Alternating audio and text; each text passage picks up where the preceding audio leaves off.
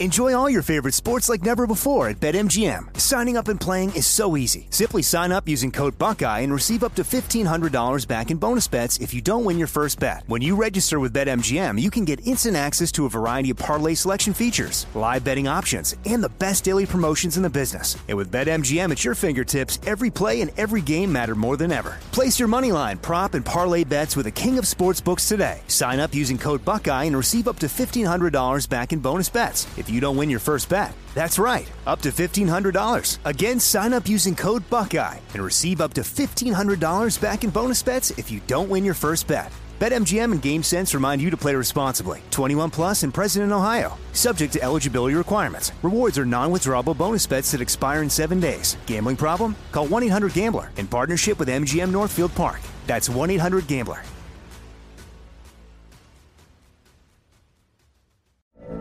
From BBC Radio 4, Britain's biggest paranormal podcast is going on a road trip.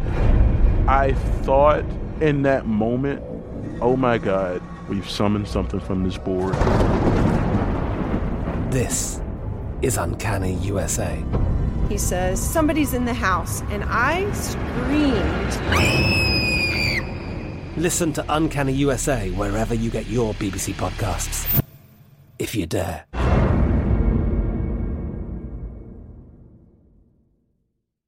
You know you've got a comeback in you. When you take the next step, you're going to make it count for your career, for your family, for your life. You can earn a degree you're proud of with Purdue Global. Purdue Global is backed by Purdue University, one of the nation's most respected and innovative public universities. This is your chance. This is your opportunity. This is your comeback. Purdue Global, Purdue's online university for working adults. Start your comeback today at purdueglobal.edu. We're all looking for ways to save, especially on medical bills. But where do you start? Unless you're a medical billing expert, finding savings can seem impossible. HealthLock can help. HealthLock is a healthcare technology company that securely connects with your insurance and flags errors like overbilling, wrong codes, and fraud. You can even have HealthLock work on your behalf to get money back from select past bills. Saving starts with knowing where to look. Visit healthlock.com today before you see another healthcare provider. Today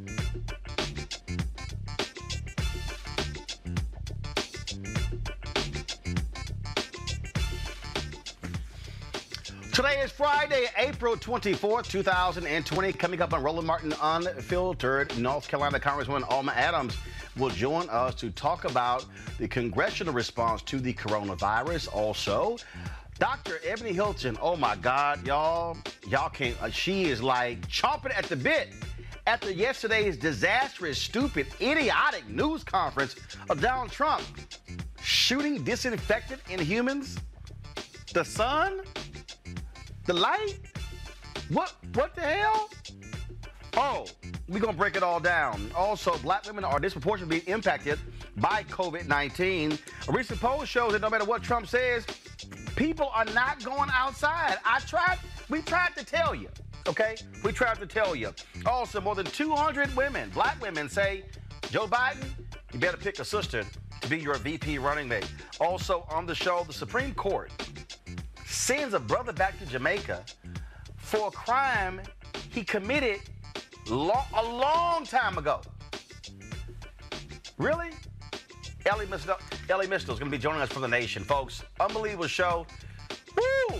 I'm ready to bring the funk on Roland Martin Unfiltered. Let's go. He's got it. Whatever the miss, he's on it. Whatever it is, he's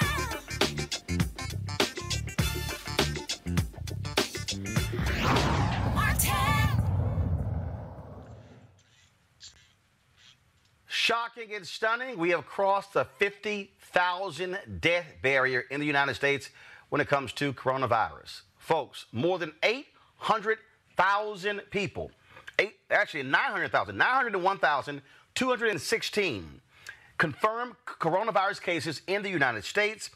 51,139 people have died from coronavirus. I remember when Donald Trump told us we had 15 cases and it will be soon down to zero. 51,000 people are dead. In his daily briefing, New York Governor Andrew Cuomo continues to give us the latest on COVID 19. Uh, of course, they're decreasing in uh, New York. Hospitalizations are down, but there's still issues. Total hospitalizations down. Good news. 14,200. All the evidence suggests we're on the downside of the curve. We're headed down. Net change in hospitalizations is down. Net change in intubations is down again. And they have been down for a while. This is still not great news. Number of new people coming into the hospital, number of new infections is slightly down, but that's basically a flat line, and that is troubling. About 1,200 new, 1,300 new infections every day.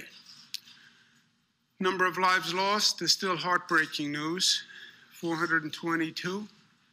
Uh, again, this is at an unimaginable level, and it's dropping somewhat, but it's still uh, devastating news.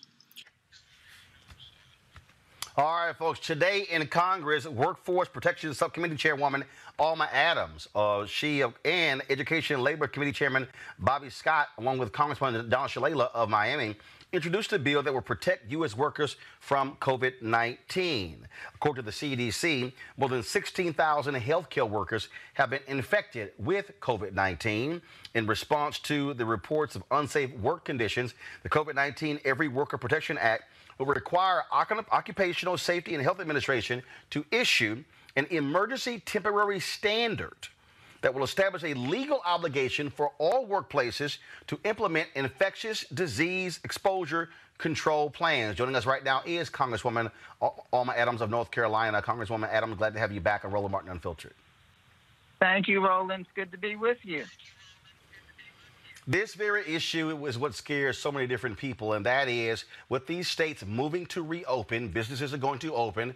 People are saying, Will I be safe going back into the workplace? And unfortunately, um, it's the rules are sort of all over the place. It's really left up to businesses to what they should do. Well, you're absolutely right, uh, Roland. But even now, with the essential workers, as we call them, who are going out and making uh, helping uh, folks uh, uh, like me and others who are working from home, uh, who have been asked to stay in. They're going out and they're risking their lives, and they're not protected. the law that requires um, employers to pro- to protect their employees. So yes, with more people now, uh, with uh, more states talking about reopening, then that creates uh, an even greater problem.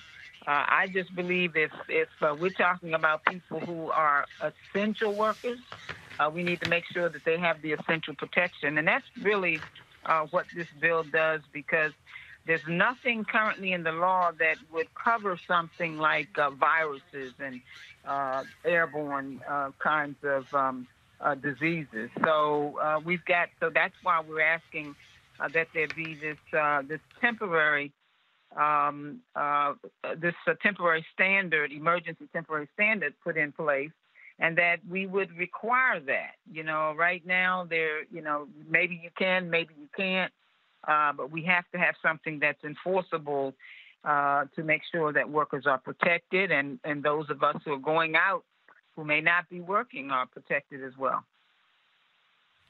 And so, what would it actually cover? What will this dictate in terms of, eh, you know, these standards? What do they look like?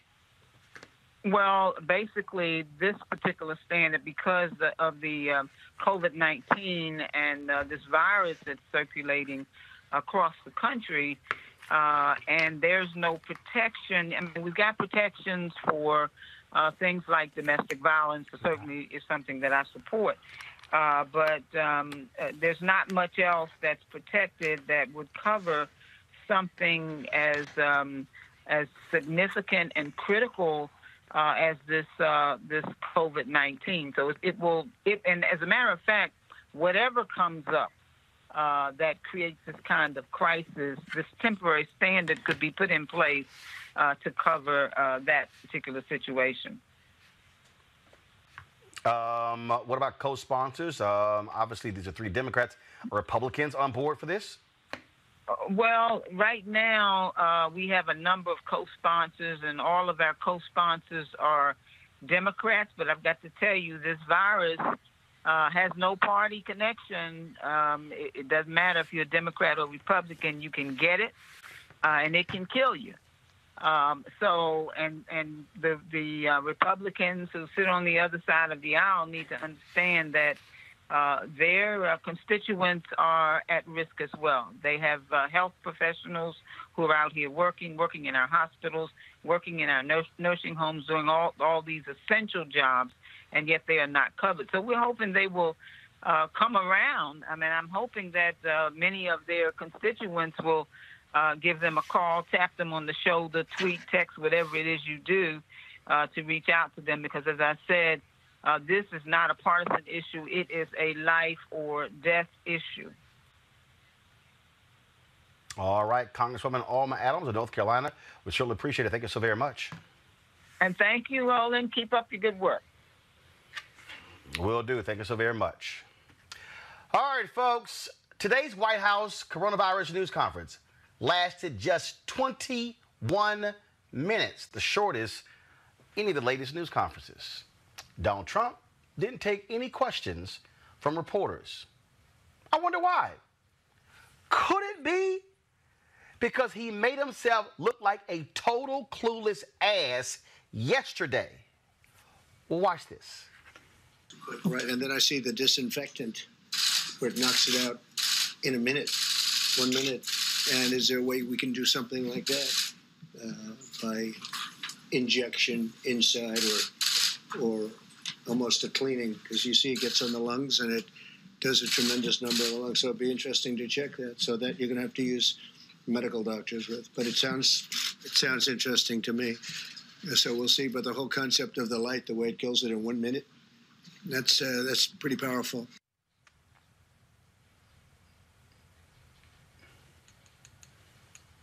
Um, like my man D Nice says in Club Quarantine, run that back. Right, and then I see the disinfectant where it knocks it out in a minute, one minute. And is there a way we can do something like that uh, by injection inside or or almost a cleaning? Because you see, it gets on the lungs and it does a tremendous number of the lungs. So it'd be interesting to check that. So that you're going to have to use medical doctors with. But it sounds it sounds interesting to me. So we'll see. But the whole concept of the light, the way it kills it in one minute, that's uh, that's pretty powerful.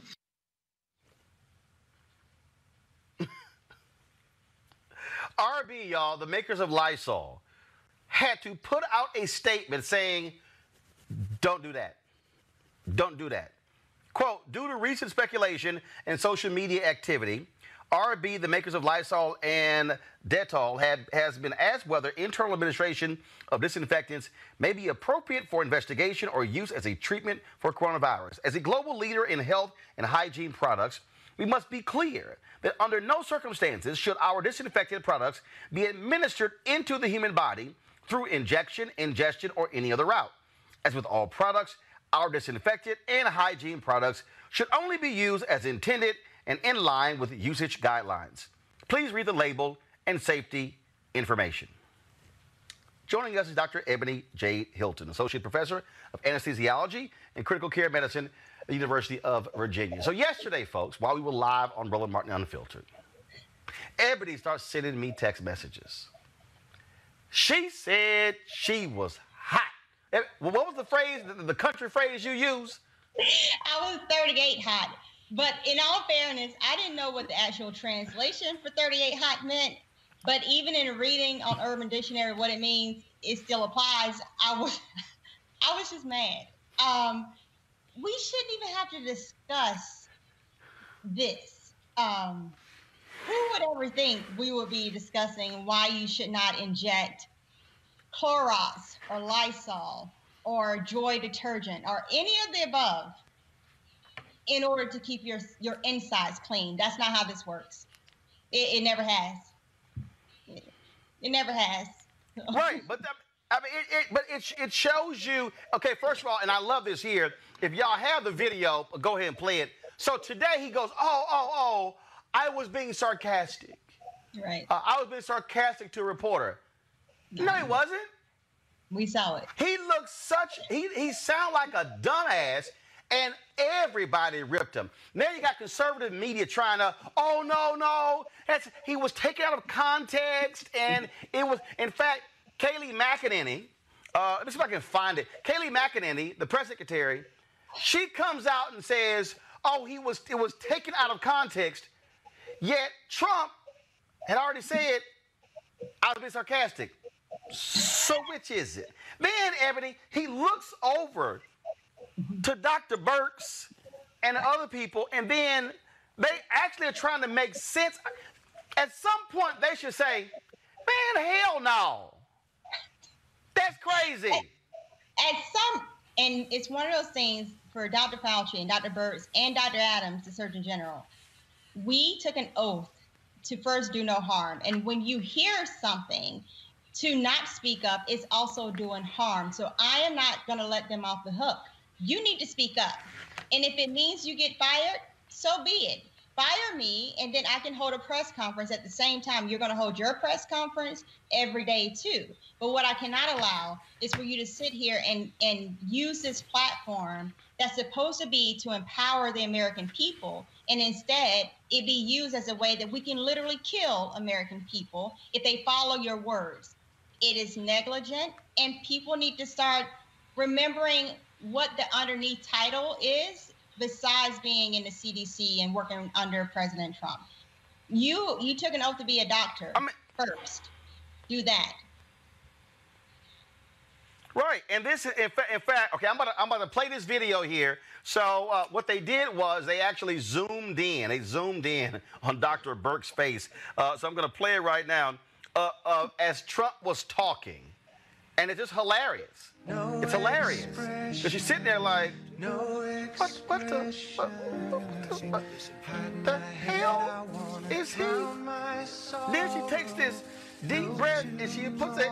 She's like, what the hell is he talking about? I, I gotta sit here and listen to this dreams in which I'm dying. I gotta listen to this. I, what in the I, hell is going on? Evan, explain it. I, I, I, mean, this is. I mean, I, I just don't understand why they don't want to hurt his feelings. Oh, he's the president. Uh, no, this idiot is just. Oh, you know, I'm not a doctor, but I'm really smart about these things. No, he just up there just, just throwing out any stupidity my my mama used to tell us if you didn't open your mouth, people wouldn't know how stupid you are, and that's the type of um, kind of, I guess, information I would like to pass on to President Trump. If you didn't speak so much, people would have no clue that you were that that type of thought process would actually go through your mind.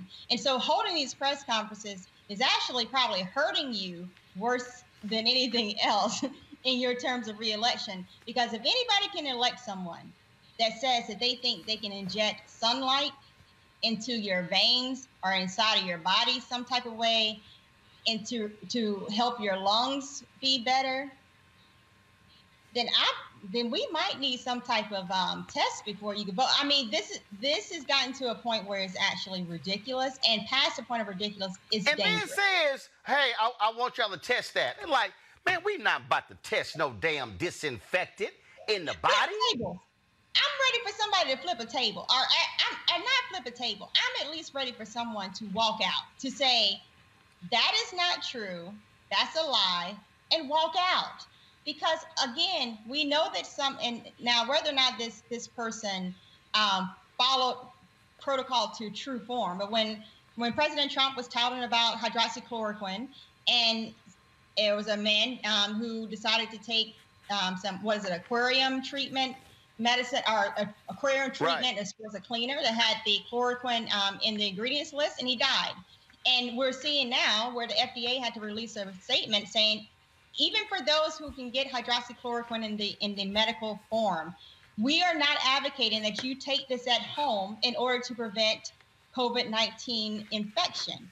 We know it has side effects. And in fact, there was a study that was just released um, out of the University of Virginia, where I work, where we looked at um, um, veterans of, at the VA hospital. And what we saw was that you actually had worse outcomes with use of hydroxychloroquine. So this is not a medicine that you can just take. Um, it has some real serious side effects that we need to look and see what are your past what's your past medical history what other diseases do you have? What medications are you on? And how does it interact with those specifics um, of your body? So he needs to just stop. And i don't even know what subject he can stick to but it's not that one. And, and not only that, now, now of course, the FDA uh, is issuing warnings against, against this anti-malaria drug. Now we also know that a so-called quack out of Florida, who who came up with this bleaching crap, sent Trump a letter this week. I mean, this dude is literally listening to quacks who are sending him letters and he just goes out and spouts it out in front of the American people. And then he kept pushing the FDA. Now we know that he got a, he basically fired a doctor who did not want to move forward with this, this particular drug. Oh, Laura Ingraham and Sean Hannity, who kept touting the drug. Now it's been almost two weeks since they even mentioned the drug. And so these games that people were playing, and so now all of a sudden, Trump won't even mention the drug after he was touting it every single day. Mhm. And in the meantime, we have Americans dying, and it's not just old people. We have babies. The, I'm sure you saw the um, the report of the little baby that just died. Four We had a five year old little child that just died. And Yep. and how is this being allowed to happen every day? And so on you'll if you follow me on Twitter, you'll see that I pretty much post every day. When is the 25th going to be called on this? Because it comes a certain point in time where partisanship has to fall at the wayside when American lives are being cost. And we are seeing overnight 2,600 people died in America. To right now, we, we have upwards of 1,500 that have died, and we have still another six hours to go. And not all the um, states have ever uh, have actually reported their cases for today. And so we're we are very much still in the midst of this pandemic. We have people listening to him about medications. We have people holding rallies and going outside to protest having to stay inside, which is the most privileged thing I've ever heard. Um, and at the same time, in the last five days, we've increased our cases by 100,000 cases, and we've increased our deaths by more than 10,000 deaths. That's, I mean, what what is going to be enough for us as far as Americans? Um, we the people, we own this country. We should own this country. When are we going to say it's enough? That we don't want to die, and we want someone that we can actually trust to give us the information, not someone who makes up stuff literally as he breathes. Okay, and then and, and then of course uh, we were treated today uh, to these idiots protesting in Wisconsin uh, because of the shelter at home uh, rules. They are mad and upset. Uh, I'm going to play uh, this video just a second. This was some of the video uh, that was that was shot. On the streets there, that people were posting. Again, people on the corners, on the corner. I mean, at the state capitol, out there protesting, mad and upset. And you swear these people aren't paying any attention to 51,000. 51,000 dead. And do they think they can't get it?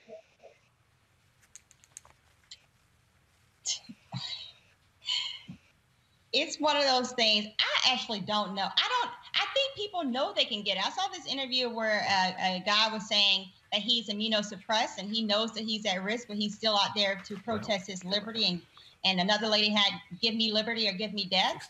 And i was like that's kind of ironic because right now you may get you may get your wish for both of those and that you you are Right. not respecting the fact that this virus does not care if you live in a democracy or in a dictatorship.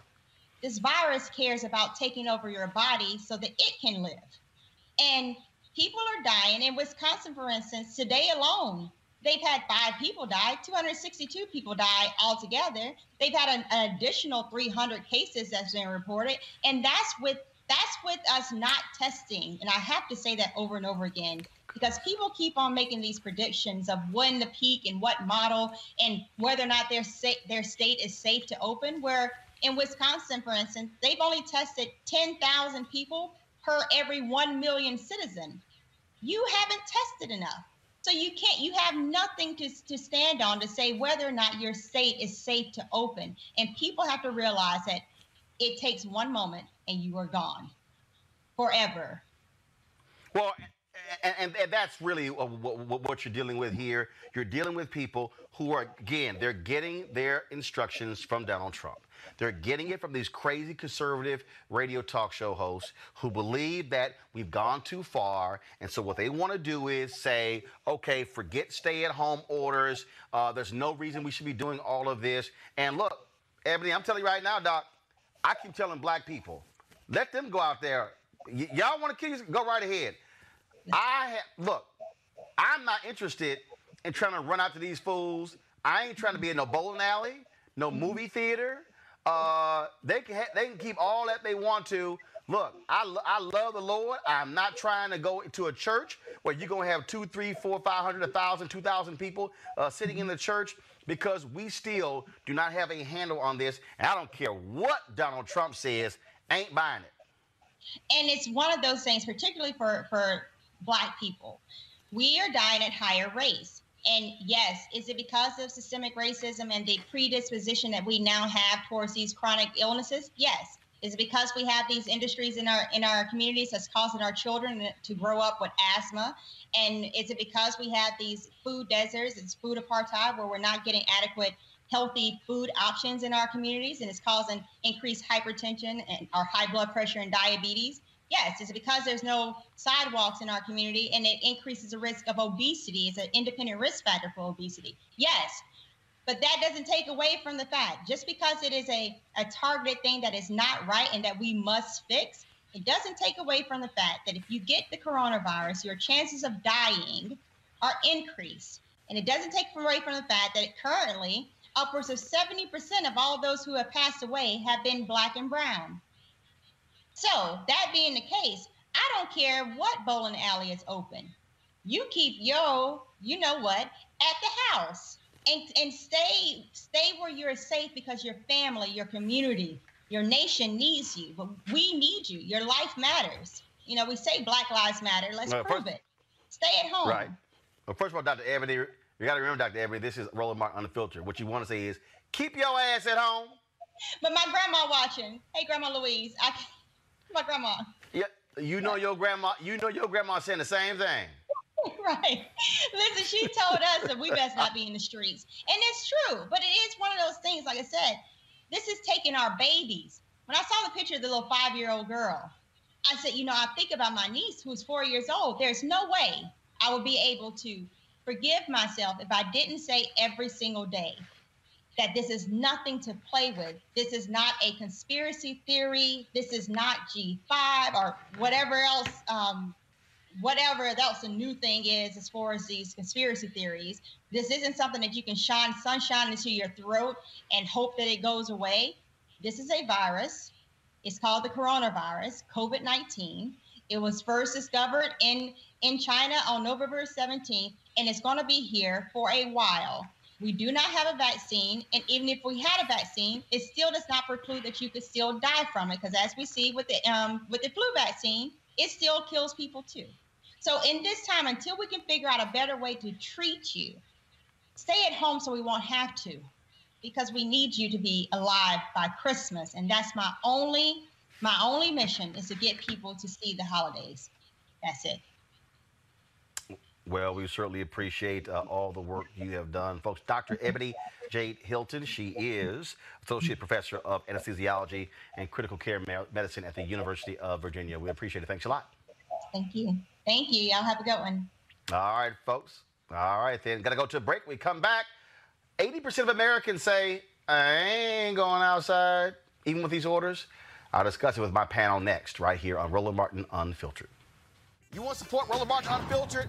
Be sure to join our Bring the Funk fan club. Every dollar that you give to us supports our daily digital show. There's only one daily digital show out here that keeps it black and keep it real as Roland Martin Unfiltered. Support the Roland Martin Unfiltered daily digital show by going to RolandMartinUnfiltered.com. Our goal is to get 20,000 of our fans contributing 50 bucks each for the whole year. You can make this possible. RolandMartinUnfiltered.com. All right, folks. ABC News did a poll where 72% of Americans say that they absolutely are in favor of stay at home orders and believe that if we move too quickly to get back to normal, will present a greater threat to our country. 86% think that social distancing and shelter in place orders are responsible policies. If restrictions were lifted immediately, about 80% of Americans say they will be more than likely c- to continue to avoid public places that draw crowds. I want to bring in my panel right now. Dr. Niambi Carter. She is the Department of Political Science at Howard University. Also joining us is Rob Richardson, host of the Disruption Now podcast, and Amisha Cross, political analyst and Democratic strategist. All right, to all of you, I'm telling you right now, point blank, uh, I, I'm, I'm with the 72 to 80%. I don't give a damn. I live in Virginia. I don't care what the governor of Virginia do. My family's in Texas. The hell with Greg Abbott. Look, we are not sitting here playing games with this. We're gonna let all these other people, all these other fools go out there, get themselves sick, go to the hospital. That's all right. They can keep that. Like there's nothing I need. There's nothing I need to do out there. If I can't do it from home, then it doesn't get done. Uh, quite frankly, this is reckless. It's foolish. Um, and I don't know what the point is of opening your state if you kill half the population um, that are going to be your consumers and your workers. I mean, I think this is um, nonsense. And I think when you look at some of these states and you look at the racial breakdowns in these states, and they've made you know, some assessments of where most of these COVID outbreaks are happening. It's no surprise they're happening in many black communities, in less well resourced communities. And they say, well, this doesn't apply to me, so open the state back up. You know, if a few more of these people are gone, then, you know, that's no big deal. And I think people are right to be leery of any state motivation that is saying to do something in contradistinction to what the public health community is saying. I think everybody should stay home until further notice because we're not even at the peak of this thing yet. Amisha and Rob.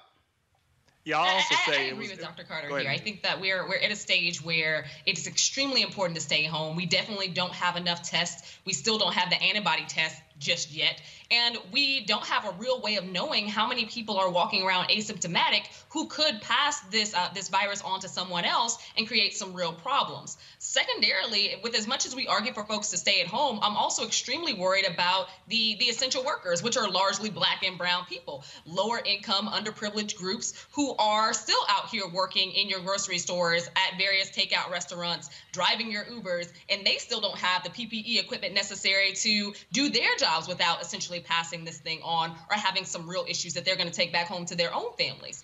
I, I definitely don't think that it's time to open up any state, not just Georgia, any state in America to regular traffic again, because we just, it's not a safe time. We're not ready for that.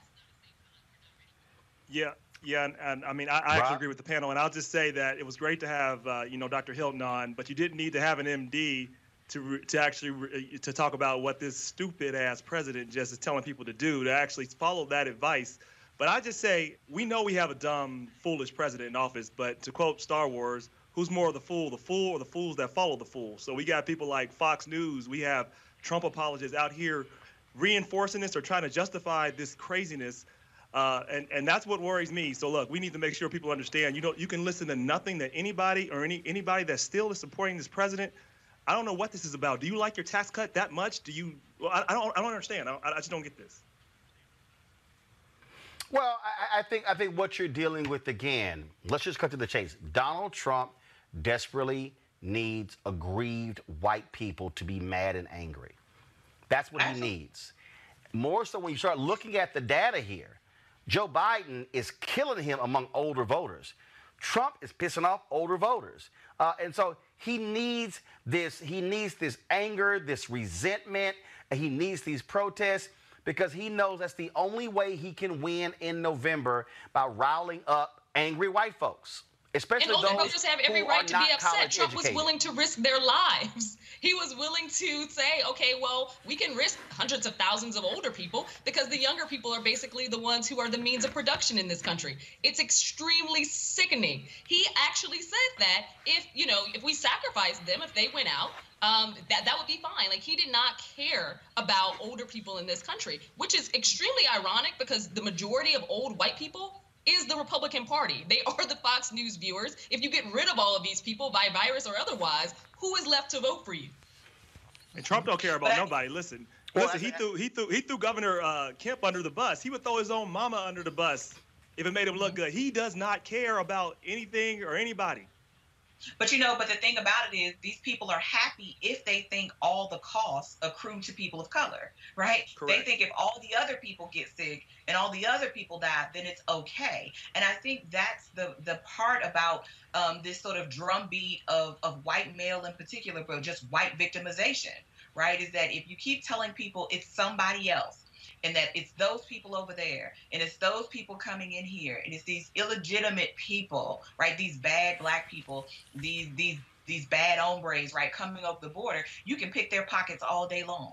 And that's what exactly what he's doing. He keeps telling them that they are hurting. He keeps telling them that it's other people's fault. Forget that he mismanaged the economy right? Forget that he is the one who sat on his laurels for months knowing this thing was coming our way and did nothing right?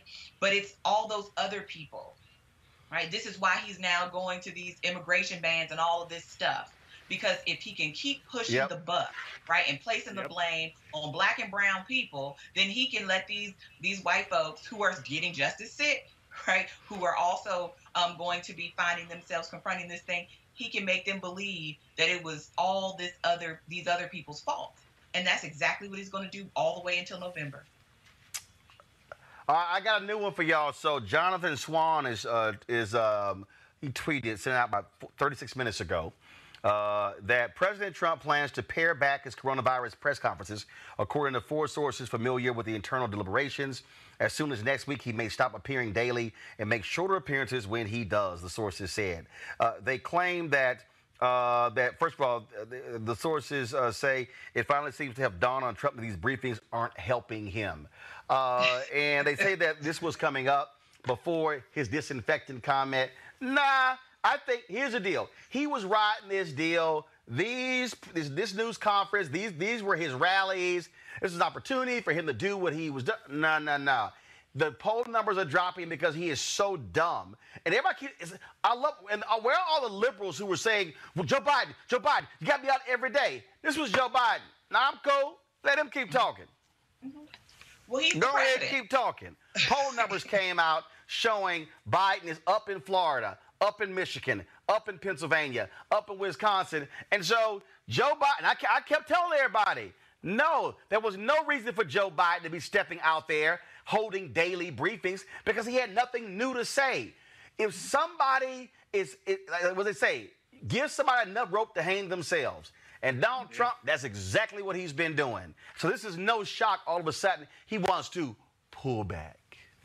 Well, this is his it's, it's his job. He's the president right now, and I think Joe Biden is exactly right. Don't give him your ideas, right? Don't do his work for him for free. I mean, this isn't, you know, I know people think about the campaign, but this is all COVID all the time, so I think it will be a waste of energy for Joe Biden. But let Donald Trump do his job. He's supposed to be the president, then he should be doing his job as the president. And I think Joe Biden did exactly what he should have done. Because let's be clear, he wouldn't have been able to suck a lot of the oxygen out of the room anyway. I'm still baffled why any of these networks are, are carrying this thing live every day because it's ridiculous at this point. Um, but they do. Hey, and so Joe I, Biden. I, I, I say, Amisha, if these fools want to keep, Amisha, and if you want to keep screwing themselves, they should start singing "Please Don't Go" by KC and the Sunshine Band. Because if he's going to start saying, "Hey, inject yourself with disinfectant," Oh, Doc, let's just go ahead and let the crazy continue so your poll numbers can keep dropping to guarantee we bounce your ass in November. Absolutely. These these daily briefings have done nothing to help President Trump. In the beginning, there was a slight uptick, and we saw that just because there was the rally around the flag initiative that technically Americans typically do when there is any type of disaster. And that quickly dissipated within a week, a week and a half of him actually going live and doing these things every day. What Trump has done essentially was to try to attempt to use these as national campaign rallies, pseudo rallies for his base. And he has been ripped to shreds by making false claim after false claim, telling people about drugs that don't actually help, telling people about Clorox and all these other things. And it just seems ridiculous. He's tried to play pseudo doctor on television, and he's embarrassed himself and showcased just how poor his leadership quality actually is. Now people are dying and we have an economy, the Trump economy, that was supposed to be the magic economy and the glory days of America, is shot to hell we are now in the face of a depression that is greater than what we saw in 2008. He wanted to be to beat President Obama so bad. Now let's see him try to create a recovery effort that can actually get people back to work. Because even if everything opened up tomorrow, we still have hundreds of thousands of jobs across every state in this country that are simply not coming back. Where is Donald Trump's plan for that? Yep. And a, and a You know, Rob, usually helps. I was sitting here. How, how, Rob, Rob, I was sitting here, and I was just trying to imagine what that discussion looked like in the Oval Office after he went out there and talked about disinfectants and the sunlight on the inside of the body and coming out through the skin. I couldn't help think this probably how the conversation went.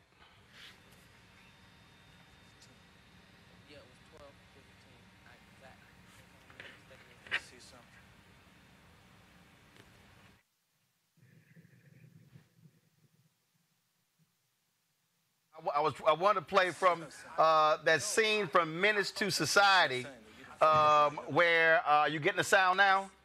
Let me know if y'all getting the sound. When my man Bill Duke was so clean, y'all got it now. Can y'all hear it? All right, well, I'll figure out what happened. But but I love that scene when Bill Duke was like, "No, you, know you done fucked up, right? You know that's what you did. You know that's what you did. You, you, you know you messed up. That's the deal. The Republican. You, you, you know you messed up. so why don't you just, why, why, you know, you just, why don't you, you, you, just, just sit your ass down. Just sit down. But here's the deal. I, I, the reason, reason I don't mind the crazy because I think every day this fool talks, Rob. Every day this fool talks, he actually makes it worse, and that's fine with me. Just like Mitch McConnell, Republicans are blasting him after he said, "Yeah, yeah, y'all can go bankrupt." Peter King of New York went off on him. So the crazy, I think people are seeing, and, and Joe Biden, if by coming across as I'm just calm and they're nuts, helps him moving towards November.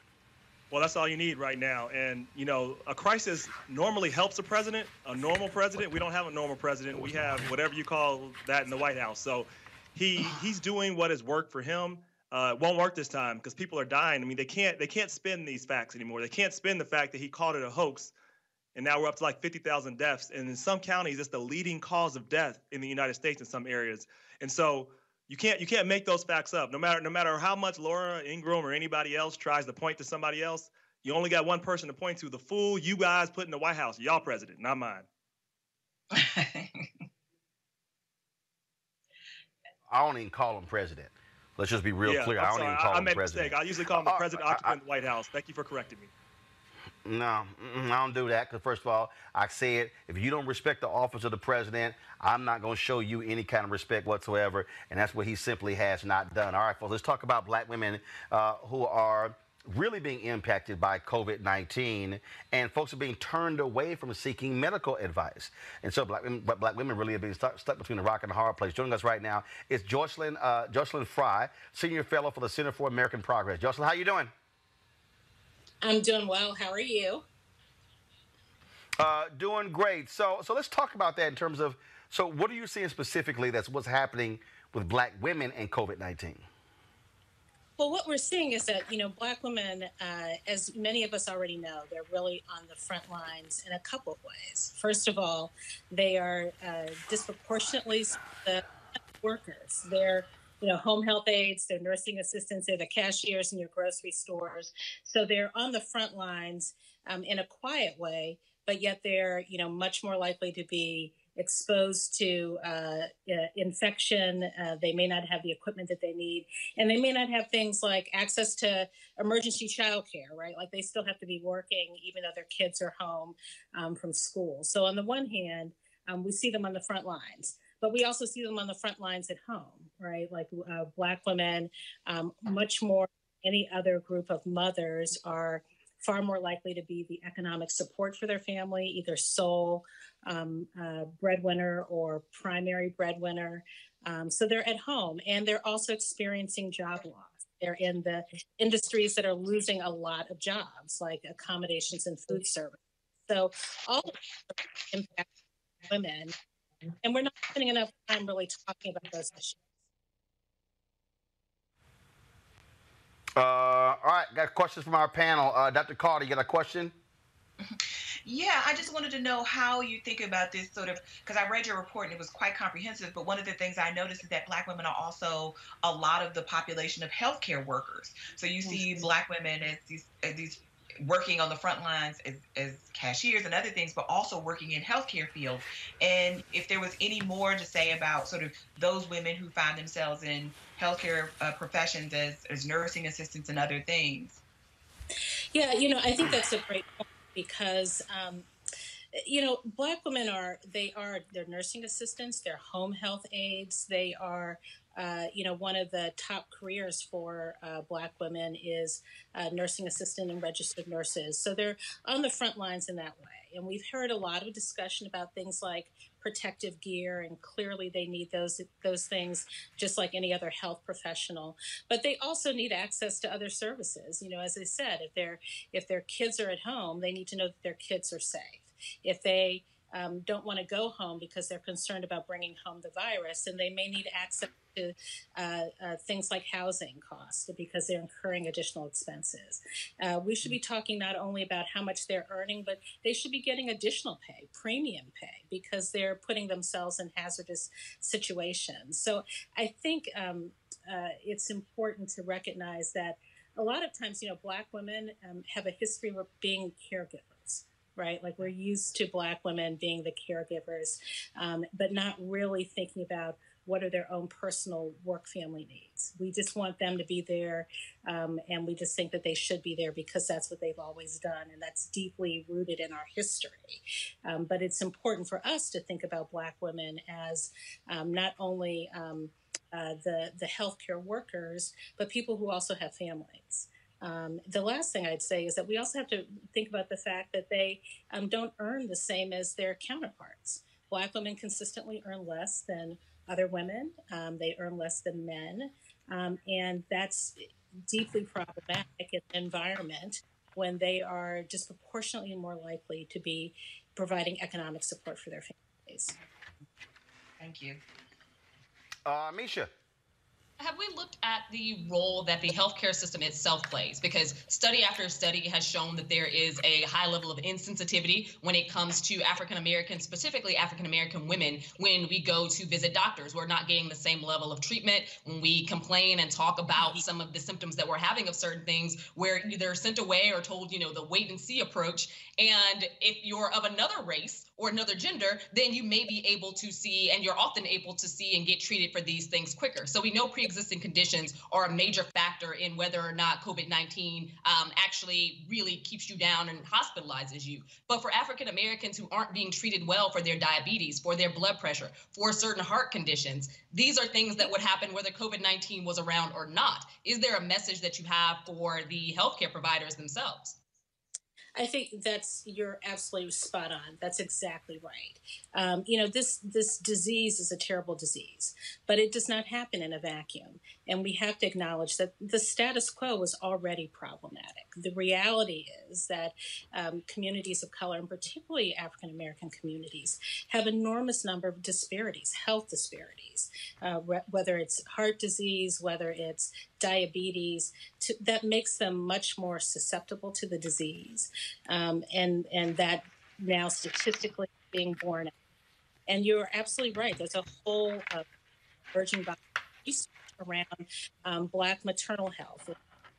Because Black women um, have such high um, mat- uh, morbidity rates um, uh, who are when they're pregnant women, um, and it's consistently clear that um, part of the, the problem here is that Black women encounter bias, they encounter racism and sexism um, in the healthcare system. They're assumed that they can absorb more pain, that their symptoms are not real, that they're told just to go away and come back. Um, and it seems not to be connected to whether or not they have a lot of money or not, right? So this is this is an existing problem in our healthcare system, um, and now on top of it, we have this disease that we don't know how to fix, and we don't really know how to treat. And so I think what is clear, and this is a message not only for our healthcare system, but really the policymakers who are making the decisions, is that any interventions have to understand that. They have to understand that the playing field that we're operating on is not a fair one. It is one that is um, structurally biased um, along race and gender. And so our interventions have to address that in addition to making sure that people get the services that they need. Rob, your question.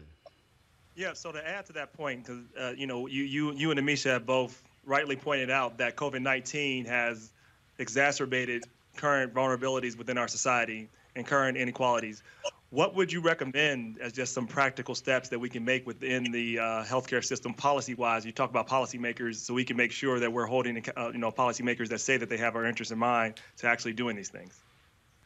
Yeah, that's a great question. I think there are a number of things that they could do. First of all, every state, um, every community in this country ought to be tracking the disease by race and gender. Um, we have some data that shows those disparities, but it's not consistent across the country. It's not always disaggregated. So we actually just don't know enough about who's being impacted, but we know something about the fact that uh, communities of color, particularly African American communities, are much more likely to contract the disease and to die from the disease. So, one practical thing is that we ought to have that data. We should have had it yesterday. We clearly ought to have it tomorrow. We should make sure that um, um, in, in, in terms of the services uh, that we're providing, in terms of uh, uh, any access to testing, that we're making sure that the, the communities most affected, many communities of color, many of the hot spots are around communities of color, they should have those tests. They should be prioritized. Um, we should be in those communities working with healthcare professionals. We should be tapping um, healthcare professionals um, from communities of color, including healthcare professionals of color um, who are sensitive to the needs of, of, of, the communities that they're used to serving. Um, we ought to be, even though it's, it, you know, training takes time, we ought to be training and working with all those healthcare professionals. Nobody should walk in the door um, and then be turned away from not getting a test if a test is what they need. Um, and we should be, um, you know, focusing extensively on making sure that the, the communities that are most at risk um, are actually getting the services that they need. I'd start there um, uh, to be sure. There are many other things that we can do in terms of supports for families, like access to emergency child care uh, and things like that Got when it. people are at home. Those things are important too. All right, Jocelyn Fry, Senior Fellow, Center for American Progress. We appreciate it. Thanks a lot. Well, thank you. All right, then. All right, folks. Uh, going to go to a real quick break. We're going to come back. We're going to talk. Man, Supreme Court made a decision, five to four decision, sending his brother back to Jamaica. Wait till y'all hear the circumstances as to why. A perfect example on the assault on immigrants by Donald Trump and how that directly impacts black immigrants. That's next on Roland Martin Unfiltered.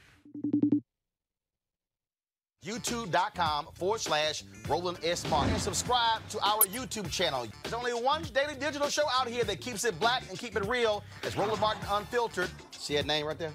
Roland Martin Unfiltered. Like, share, and subscribe to our YouTube channel. That's youtube.com forward slash Roland S. Martin. And don't forget to turn on your notifications so when we go live, you'll know it.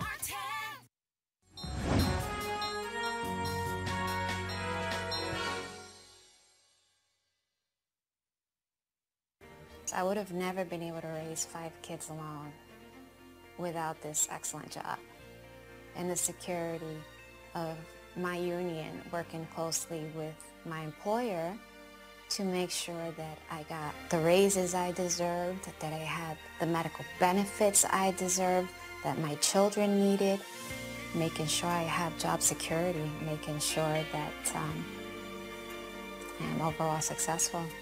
It's exciting to keep making a difference. It's exciting to just be part of such a great cause involving people, which is what I love to do.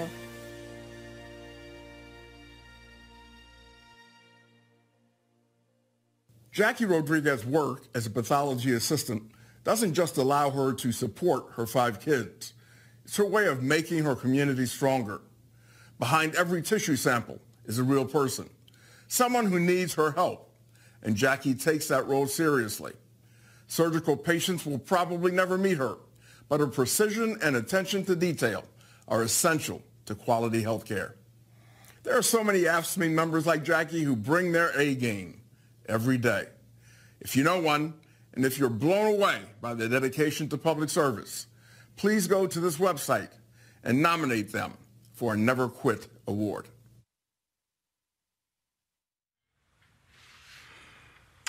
All right, folks. Uh, Supreme Court issued this very, very strange ruling on Thursday. Well, they ruled against a Jamaican named Andre Barton, in a 5 to 4 ruling. Barton, again, Jamaican immigrant facing deportation because of previous legal problems. Long time ago. He just one example of immigrants living in fear and how the Donald Trump administration is using the law to target immigrants to deport them. And this is just shameful. Joining us right now uh, is uh, Elie Mystal. He's with uh, The Nation. He wrote about this, uh, and the title is called SCOTUS Just Found a Way to Inflict More Terror on Immigrants. All right, all right, Elie. This is. Explain to people just these quirks in immigration law that they can use to deport someone uh, in the United States. This is one of the worst cases that I've ever seen. Um, Andre Barton was a 40 year old man. He had he owns a business. I think it's a car wash. Um, he has four kids. He's been in this country since he was 10. He hasn't been back to Jamaica in 25 years. 10 years ago, he uh, was busted for drug possession. Um, that kind of followed the end of, of, of a series of run ins with the law. And it seems like that last drug possession bust um, cleaned him up. He kind of got his life back on track. After that, he had, you know, he went to college. He graduated. Like I said, he started his own business. So he really cl- turned his life around in the past 10 years. But in 2016, interestingly, under the proceedings started under the Obama administration, um, in 2016, they started deportation hearings against him because in our country, you can basically deport somebody for something they've done a very long time ago, kind of regardless of how long ago it was. There's no real statute of limitations on how long ago an offense happened. So in 2016, they started uh, proceedings against him. Now there was another out for him, and this is where the Trump administration distinguishes itself distinguishes itself in terms of cruelty and also like absurdity. Um, you can kind of for people in Mr. Martin's situation, you can apply for basically a, an exception, right? Like, yeah, I did that, and yeah, you could deport me, but you're not gonna because I've lived here all my life and blah blah blah, blah right? Um, so he applied for this exception, but um, under you know Jeff Sessions and Bill Barr, they said that he wasn't eligible for the exception, not because of the drug possession bust ten years ago, but because of a crime he committed in 1996 when he was 17 years old. Um, it and that was what the actual Supreme Court case was about. With basically the liberals saying it is ridiculous, it is illogical um, to refuse to give him an exception uh, based on this 1996 crime, especially because the 1996 crime is not something that we can deport people for. like the drug bust was. But this crime in '96 had, was is not a deportable offense. So the liberals were saying using the deportable, uh, using a 1996 crime that wasn't even deportable to deport him is a logical madness. And the conservatives said, "Yeah, we don't care. We can do this." A crime that took place 24 years ago. Yeah, it was a, a God firearms changes- changes. I guess his, his friend allegedly uh, shot at a house um, when the res- when when a resident was home. That was the problem. And so this is the thing that I have been explaining to people. When I see these black folks who are vehemently anti-immigrant, like ADOS folks, and yeah, I said it. When you when Donald Trump uses immigration to whip up his ba- hit up his base, that his policies are impacting black immigrants, folks from Jamaica, folks from Absolutely, Haiti. Ron. They, we sit back. We're sending back people to Haiti who are actually spreading coronavirus because they're not being tested before they're sent back. Yeah, Roland, I don't understand. I, I'm with you. I don't understand African Americans who view uh, immigration as some kind of threat to our um, status and, and, and, opportunities in this country, especially because the anti immigration forces are so relatively unabashedly racist with their enforcement of these policies. The thing that happened to, to, to Andre Barton never happens to Becky, right? A 10 year old drug bust. Becky doesn't go back to Sweden because she got busted on a drug possession charge 10 years ago, right? So this only happens to people of color. And the other thing that I don't get where, where some, and again, it's, I think it's a, it's a small group, but where some African Americans seem to think that this immigration uh, uh, Gestapo is okay. The whole point is that these the the Republican forces want to be able to go in there and take snatch you snatch you based on the color of your skin they want to show you that they can kind of ruin your life and livelihood at a whim. Um, and the immigration thing is is i want to say separate but it's just another way for them to get into your life and try to wreck it. And that's the fear and terror and and and and really uh, uh, just I, I don't know what the right word is but you know horribleness um, that these immigration policies kind of highlight but they are then spread to the general community of color for all intents and purposes Andre Barton is a black is is is an, is a is an African American. Like, yes, he was technically born in Jamaica. He's been here since he was ten. I mean, to to to distinguish his American experience because he came here when he was ten versus mine because I was born in Queens it is just ridiculous to me. And also, what you're dealing with here is what I keep trying to explain to people when you hear the phrase elections matter. The fact of the matter is, Republicans, they want, they, I mean, let's be real clear, because Mitch McConnell has made it clear. They want to put as many federal judges on the bench who are between the ages of 35 and 45. They just confirmed some dude in October and who, who was who was who was recommended as unqualified by the American Bar Association, and they already want to put him on the D.C. Circuit, on D.C. Appeals Court, considered the second most powerful court in the country below the Supreme Court. That's name is strategy. And if you are progressive, if you are progressive, if you're a liberal, you had better understand that they know the power of the courts, and they are using it as an election ploy. the man you're talking about is named Justin Reed Walker. He's not only was he rated unqualified, he only basically has his job because he's a old pal of McConnell's family. McConnell's known him since high school, apparently.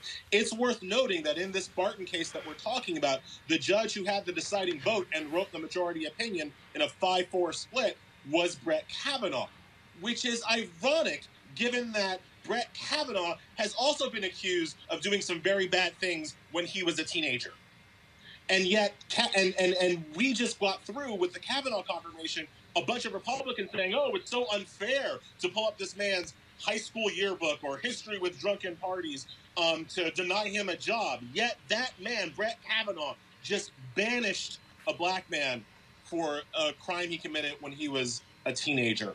Um, please understand, and I've said this to, to all the all the people I know who are a little bit disappointed that Biden's the nominee. They wanted somebody else. Biden was my like I don't know eighth, 18th choice, whatever. Doesn't matter. Ruth Bader Ginsburg is 87 years old. Stephen Breyer, another liberal justice, is 81 years old.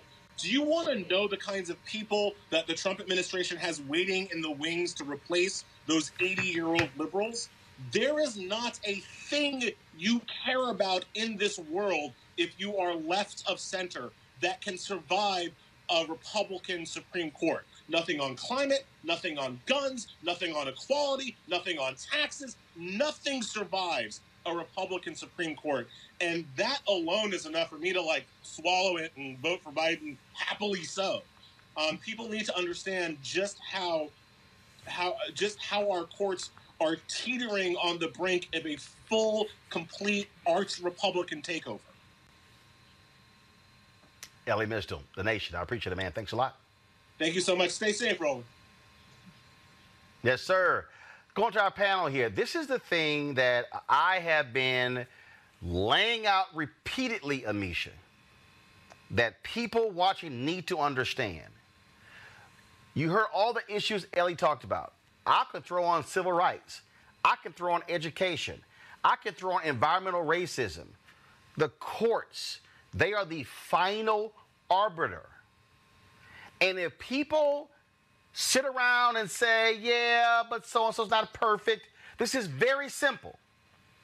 Amisha, Donald Trump, Mitch McConnell, the evangelical right, the Federalist Society, they want to put on white men who are far right, who between the ages of 35 and 45, and if you use Ruth Bader Ginsburg as an example of what you just heard, if they are able to put on a 35 year old white male on a Supreme Court to replace her if Donald Trump wins, that means that if that white man serves to, he's 87, she's 87, and he's 35, that is 52 years.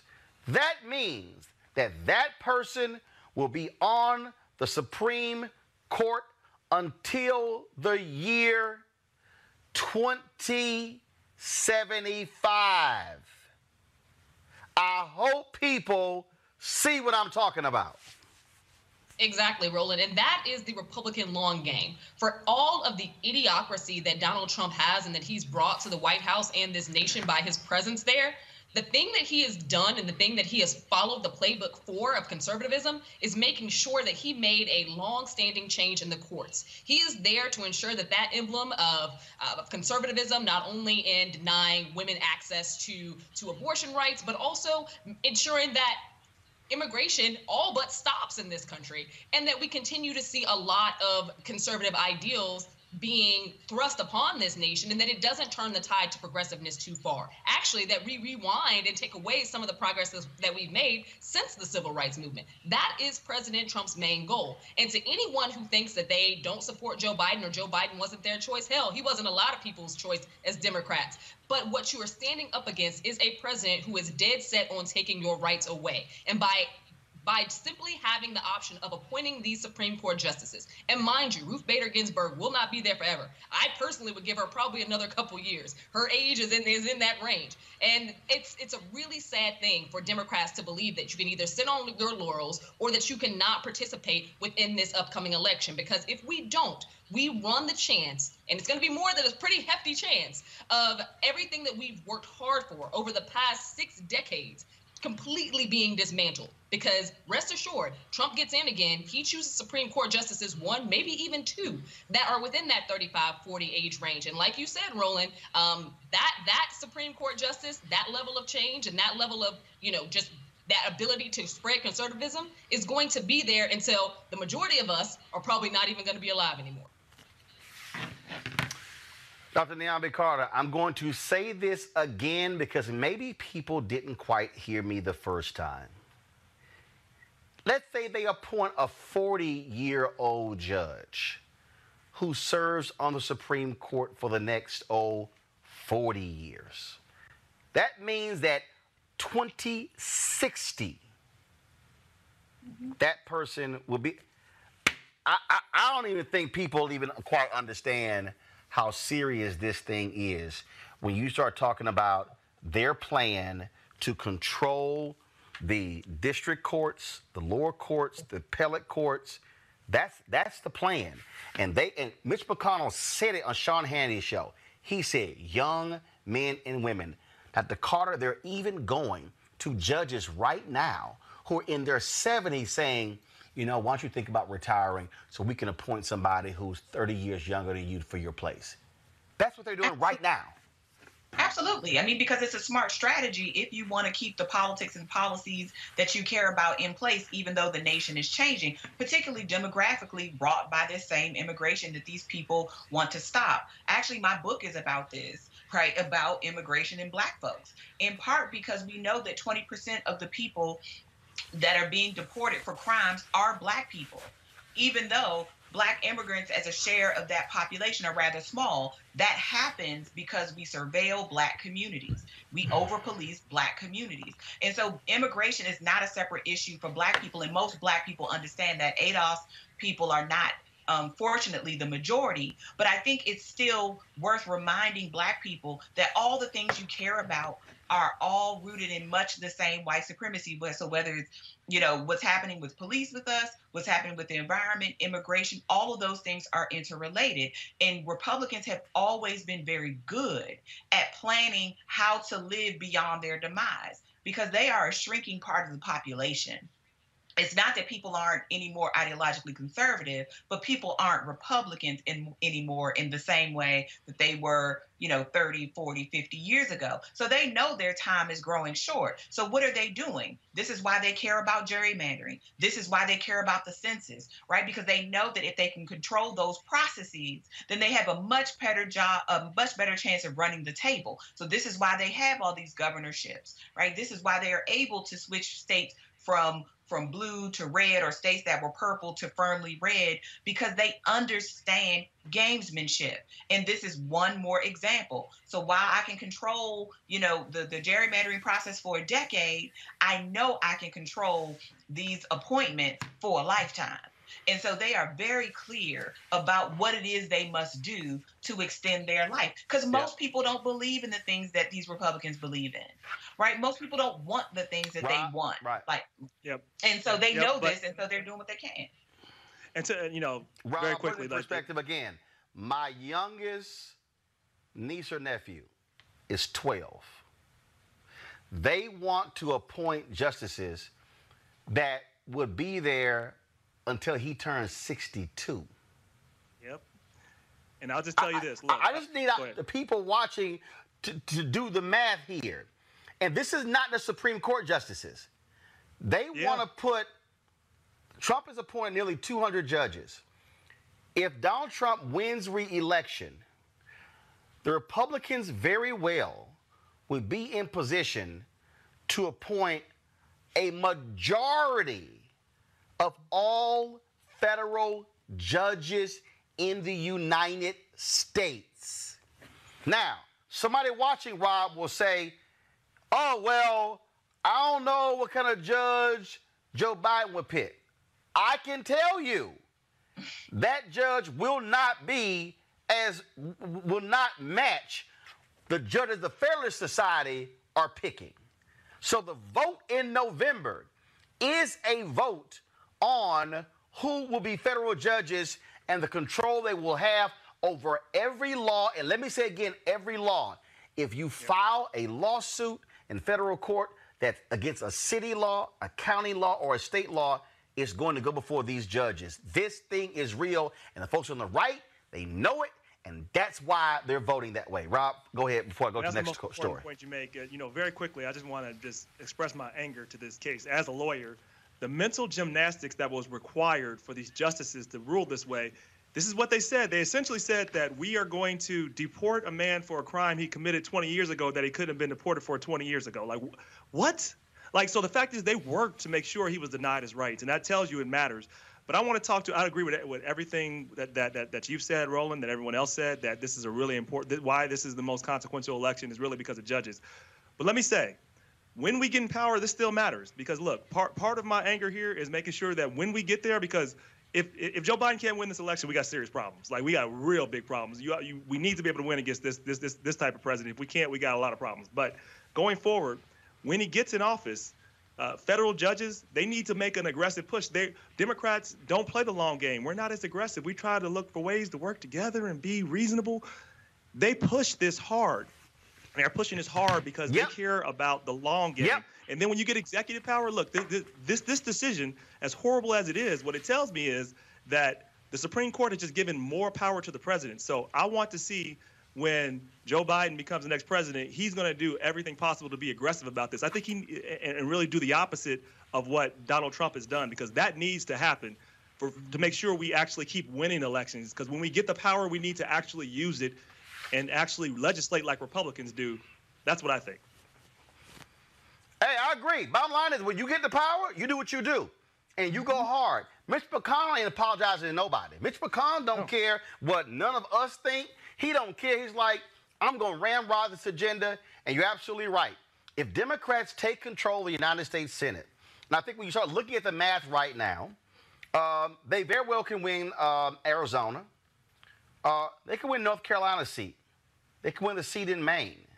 Um, they. There are about five seats they can win. Now you talk about it's going to be tough for them to win one of those two in Georgia, uh, or even both of those in Georgia. Uh, it's going to be tough for Doug Jones to uh, to retain his seat in Alabama. And then we can go to some other different states there. But there's a possibility. There are about 12 seats that are going to be in play. Democrats right now are leading in five of those. You gotta you gotta get control of the United States Senate to guarantee that you're able to control who gets picked in these federal judicial positions. And you're absolutely and, right, and, Rob. and Roland, The even if you Democrats don't, are there, there should be a fight. I mean, like I, I would have preferred, you know, Oh, when, hell when yeah. President Obama lost it, when when when when that seat was up, the one that Brett Kavanaugh has, there should have been all types of war. Can you imagine if George W. Bush had his seat? And the Democrats said, "No, we're not going No, to let you don't even- There don't would have been a even- don't- fight in the please, street. please. I- I- that's all I'm saying. Should have been. Don't, don't don't don't even remind me of that because I was one of those voices yelling and screaming to Obama, "Don't you pick no old white dude, because ain't nobody gonna be out there fighting for a white guy to the Supreme Court." And we already, in the history of the United States, you've only had five non-white men on the Supreme Court. Five. That's it. Five. I was like, man, ain't nobody out there fight. Come on, dog. I ain't because he's even. I- going to the that's- fact that he can he can reason I with them. even- oh, I don't- picked don't somebody that they oh. might like, and where where was he at? I mean, Mitch McConnell is the same person. He hasn't changed. Like, and that's the point. Like, and I- and I, and like we're voting for Biden, but I hope Biden understands that you cannot some things you can't compromise on. You have to come there being willing to fight, or we're going to have a lot of problems. You have another And I Merrick take that back. That was six. that, was, that, that, that, was that was six non-white men judges: Thurgood Marshall, Clarence Thomas, Sandra Day O'Connor, Ruth Bader Ginsburg, Elena Kagan, and Sonia Sotomayor. That's it, y'all. In the history of the United States, okay, six non-white men on the Supreme Court That's right, out of I think, had I think it's 109 or 110. single white men. Huh? You know, so this is, shouldn't surprise us. But I, I said this shouldn't surprise us. We've had just a string of white men in all these top positions. But I will say, uh, Rob is exactly right in the sense that you know what Obama did was let the Senate get away with not doing their job. Mitch McConnell flat out would not, right? And Merrick Garland sat there and sat there and sat there, and here we are. And so we have to be clear with Democrats, and Democrats need to be clear that you can't care about what other people are going to think, right? Because Republicans certainly do not, and they are playing for keeps, and they are winning, and that's the scary part. They are winning. Yep, simple as that. All right, folks, we talk about playing for keeps. A group of 200 black women have sent a letter sent to Vice President Joe Biden, Biden saying, uh, bruh, you need to pick a black woman for your uh, vice president's position. Uh, the letter uh, listed potential candidates such as former Georgia gubernatorial candidate Stacey Abrams, California Congresswoman Karen Bass, Florida Representative Val Demings, Ohio Representative Marcia Fudge, California Senator Kamala Harris, Atlanta Mayor Keisha Lance Bottoms, and former National Security Advisor Susan Rice. Letter says, quote, we urge you to seize this historic opportunity to choose a black woman running mate who will fight for the issues that matter most to the American people and help deliver a decisive victory in a successful Biden presidency. Bob line, Dr. Carter, here's, I think, why Biden is, is in a conundrum. Um, he, he announces that he's picking a woman. So basically, if you're a man, you have the list. Mm-hmm. But here's the reality Biden, the only reason he is still standing is because of black people. If it was not for Congressman Jim Clyburn in South Carolina, Vice President Joe Biden's pre- campaign for president would be DOA. He would be out of the race right now. If Biden picks somebody other than a black woman, what that is going to do is give further legitimacy to the people who say, here we go again, black people serving as sharecroppers for the Democratic Party and not being able to benefit from the, what they tilled. That's the conundrum he's in. He cannot afford a drop in black turnout. Hillary Clinton could not afford 2.4% drop in 2016. She's not president. She at mm-hmm. home. Absolutely. He got no choice but to put, pick a black woman. I think that Dr. Carter, he picks anybody else, he got a huge problem. especially if he goes for the Amy Klobuchars of the world. I mean, no harm, but this is what Clinton did, right? She picked Tim Kaine, who's perfectly fine and non-threatening, but he's not going to get anybody excited. Now, I definitely think that people recognize the stakes in the race, and so people are probably going to be more inclined to show up in November than they would be.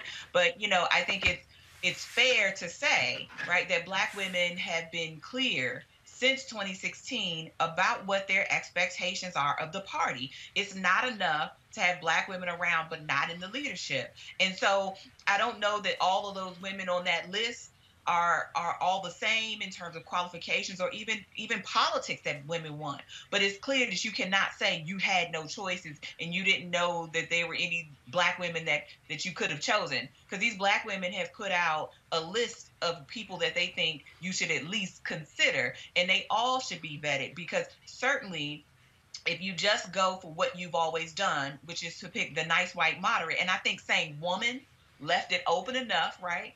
Um, but I think it's clear that if if you do this, there will be consequences. Maybe not at the presidential, but certainly in state races and others where it also matters. Um, because I just think black women recognize this election is super critical, but there is no reason not to. And Joe Biden is going to need some excitement on that ticket.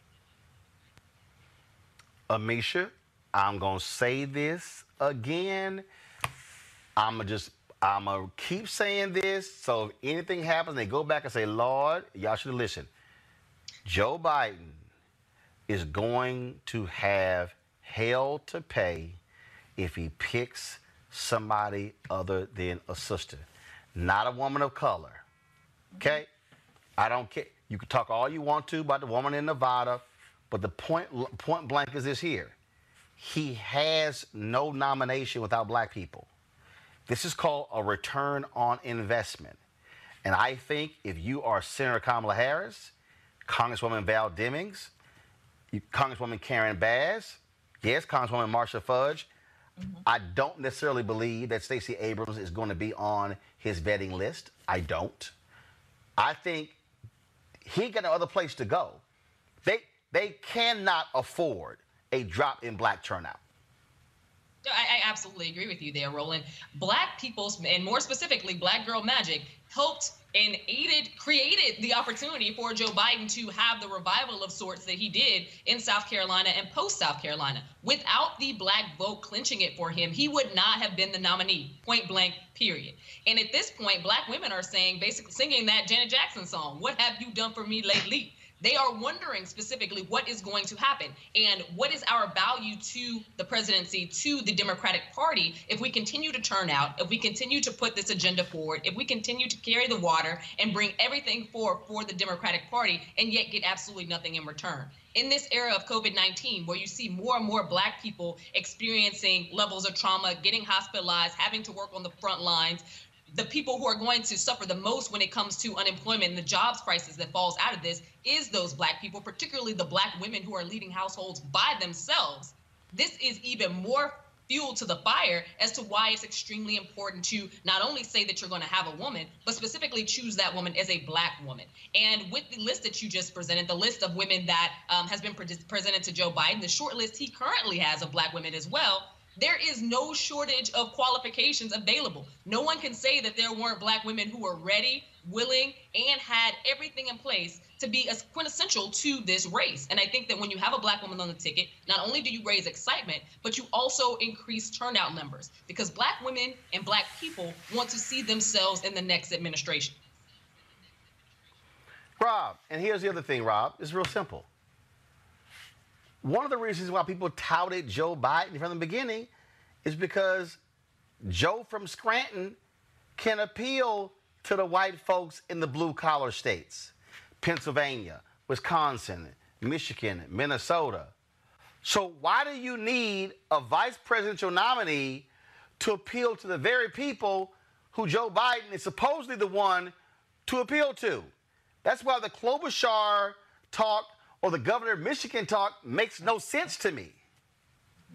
Yeah, look, I'm, I'm going to play the cynical role here, I guess, out of everybody here. I, I you know, I, I think that he's not going to, one. Two, I think he shouldn't have said at the very beginning he was that he was going to pick a woman, not because he shouldn't pick a woman, just because he's opening himself up to saying, well, why aren't you going to pick a woman of color, things like that, and he's opening himself up to say, well, you only chose, chose that person because you're a woman.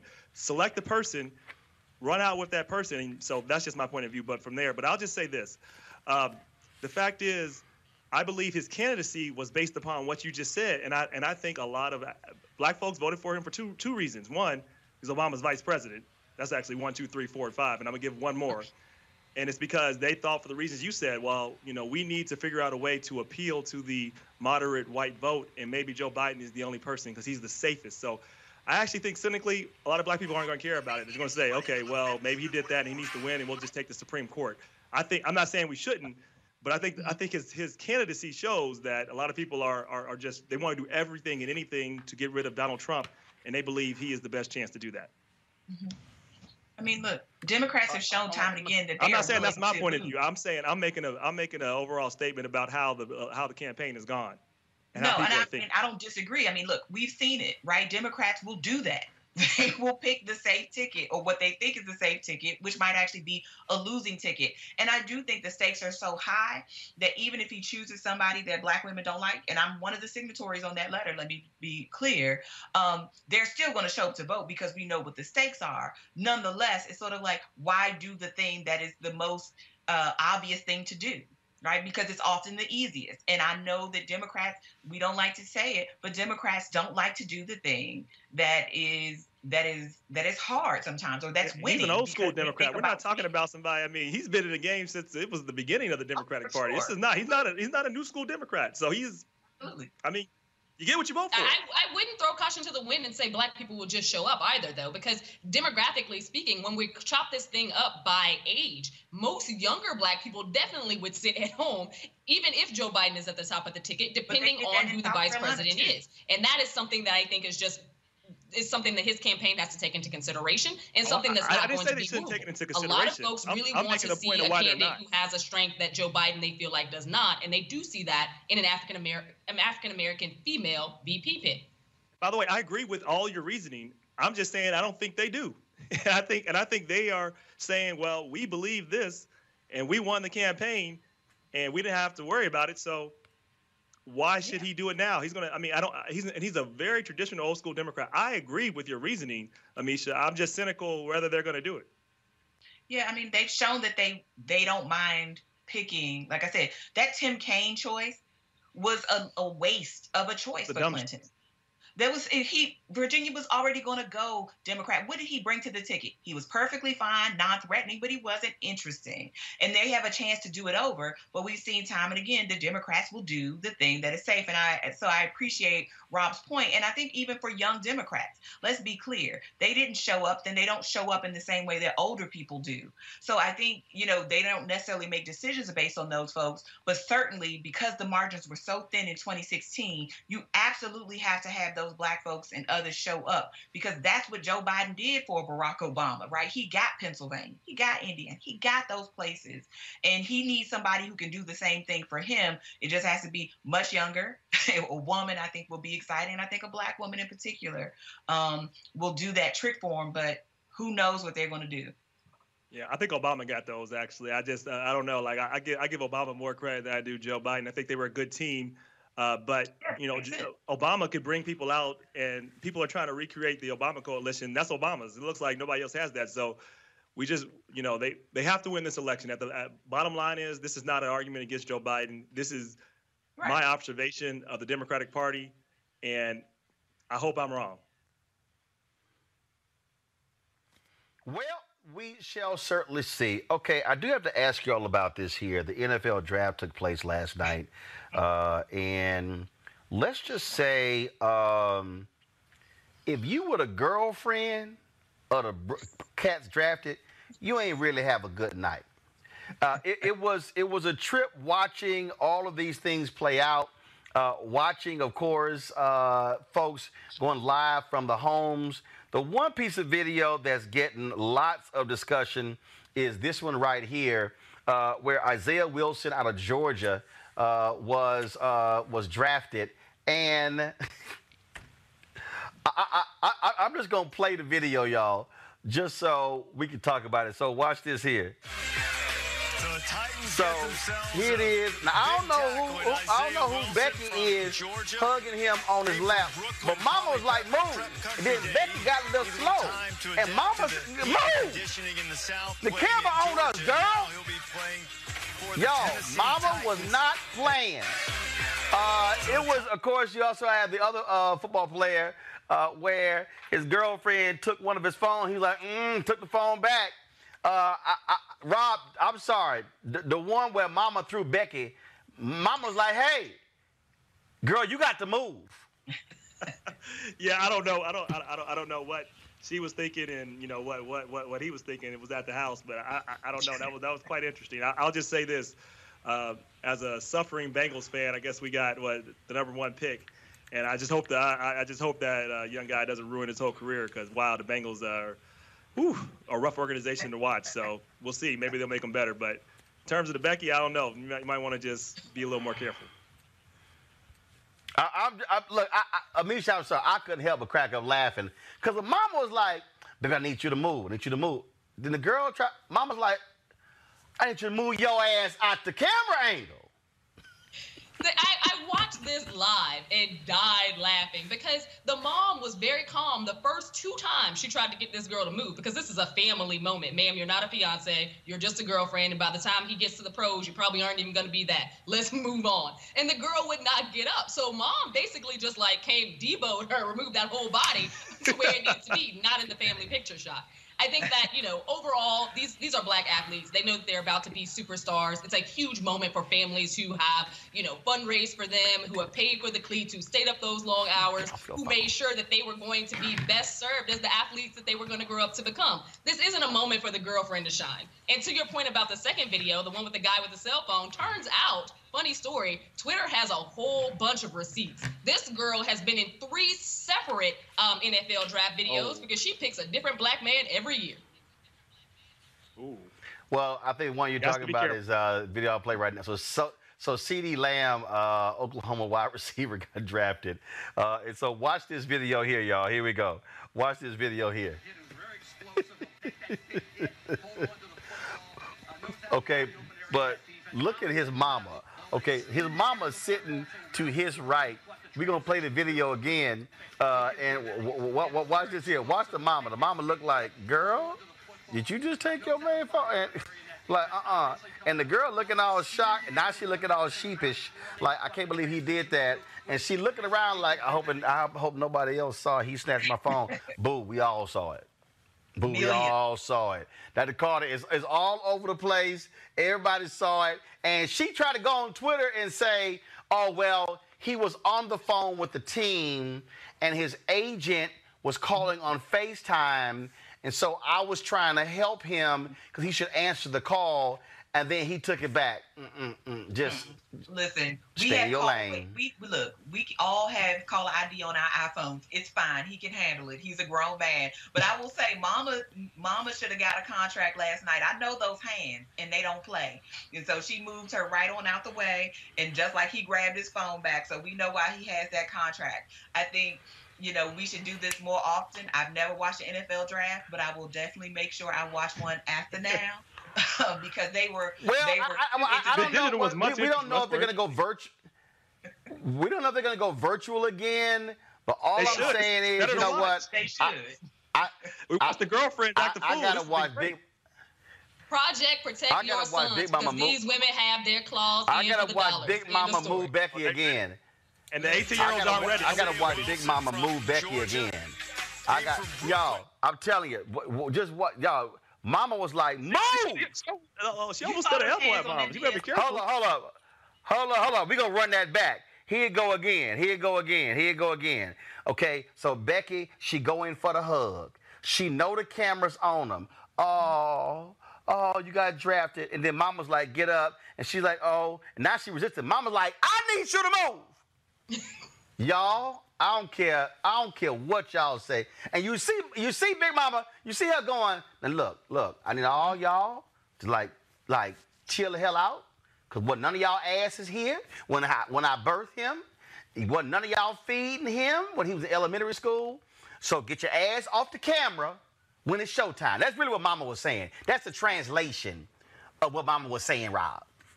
Yeah, and look, and I'll just say this: Hey, look, get a good financial advisor, protect your assets. Do not assume that you're going to keep making money because uh, people will take your money. All those people in that room will find ways to spend all of your money real quick, and you can have a million dollar ask. You can have a million dollars and lose it. Ask Adrian Peterson, who had a hundred million dollars, hundred million, and he's bankrupt right now. So.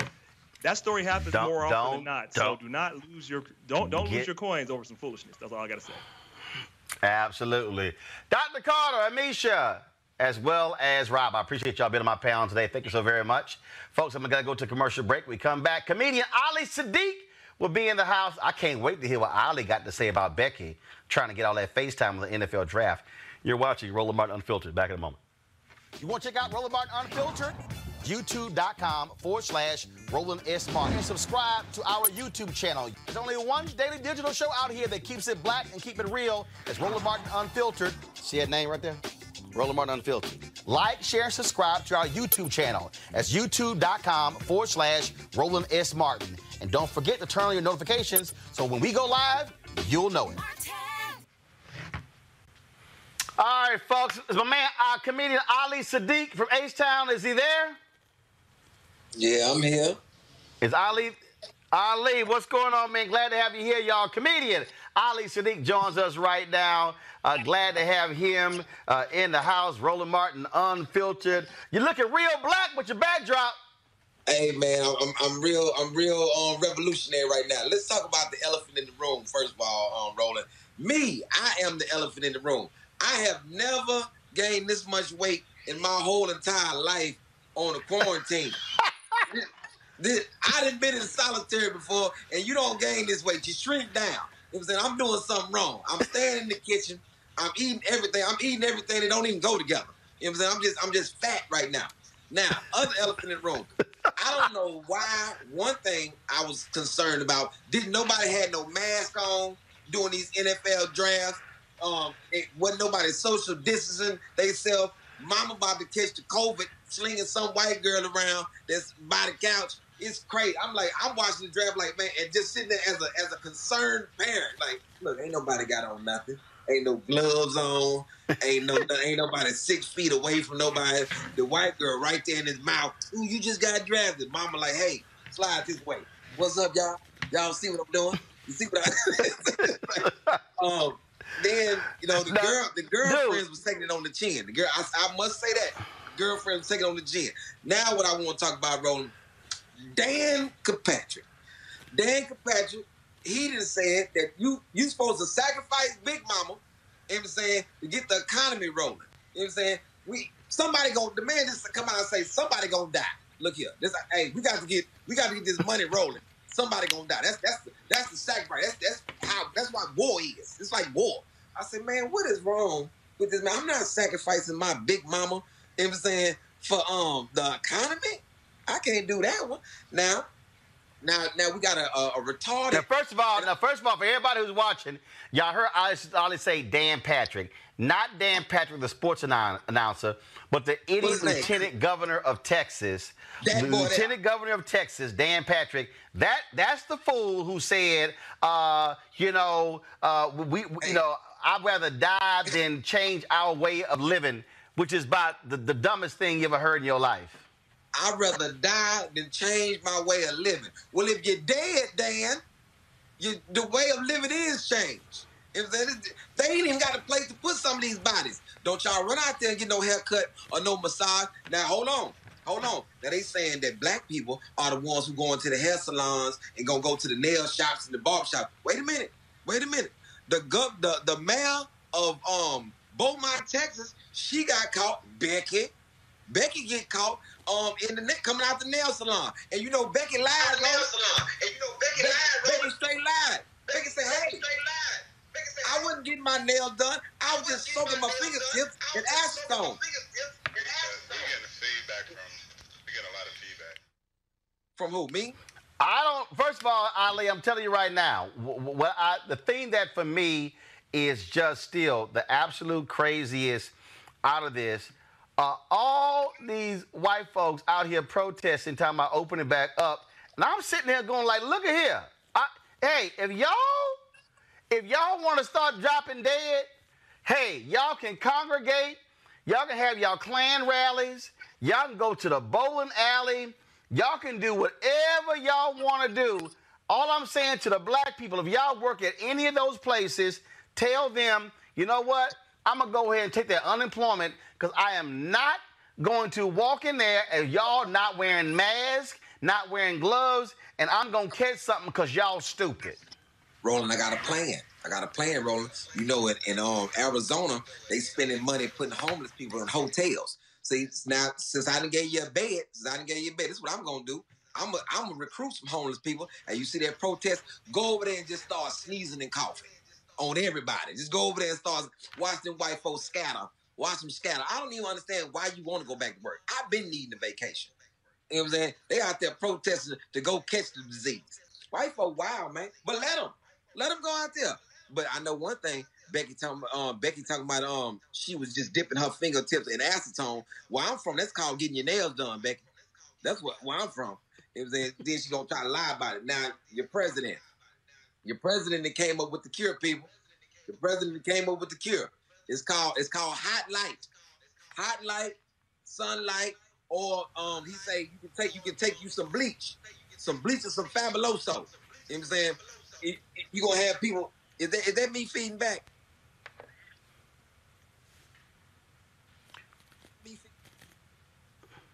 Now I'm not quite understanding that one.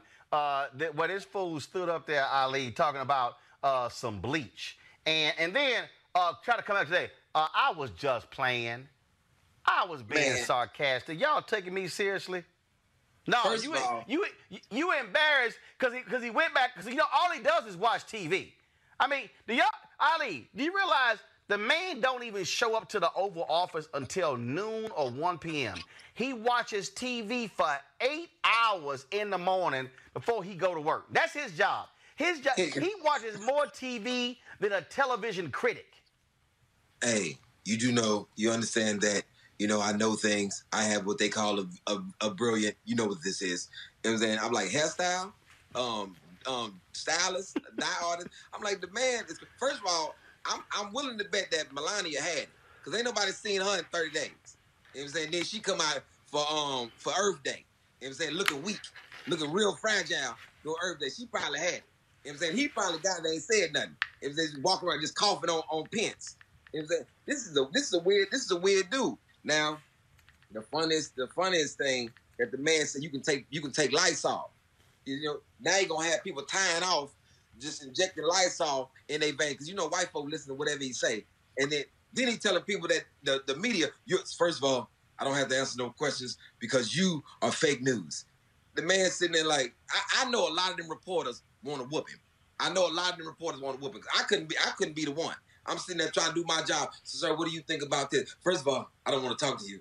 Don't say nothing to me. First of all, if security don't get to me, I'm gonna slap. I'm gonna slap that little hairstyle out here. I'm gonna slap your flip to the other side. Man, I, I don't even understand how he, how people Well, even putting was- up with how he talking to folks, man. He talks so reckless. Well, man, he told a lady, "Oh, "Are you CNN? Are you CNN?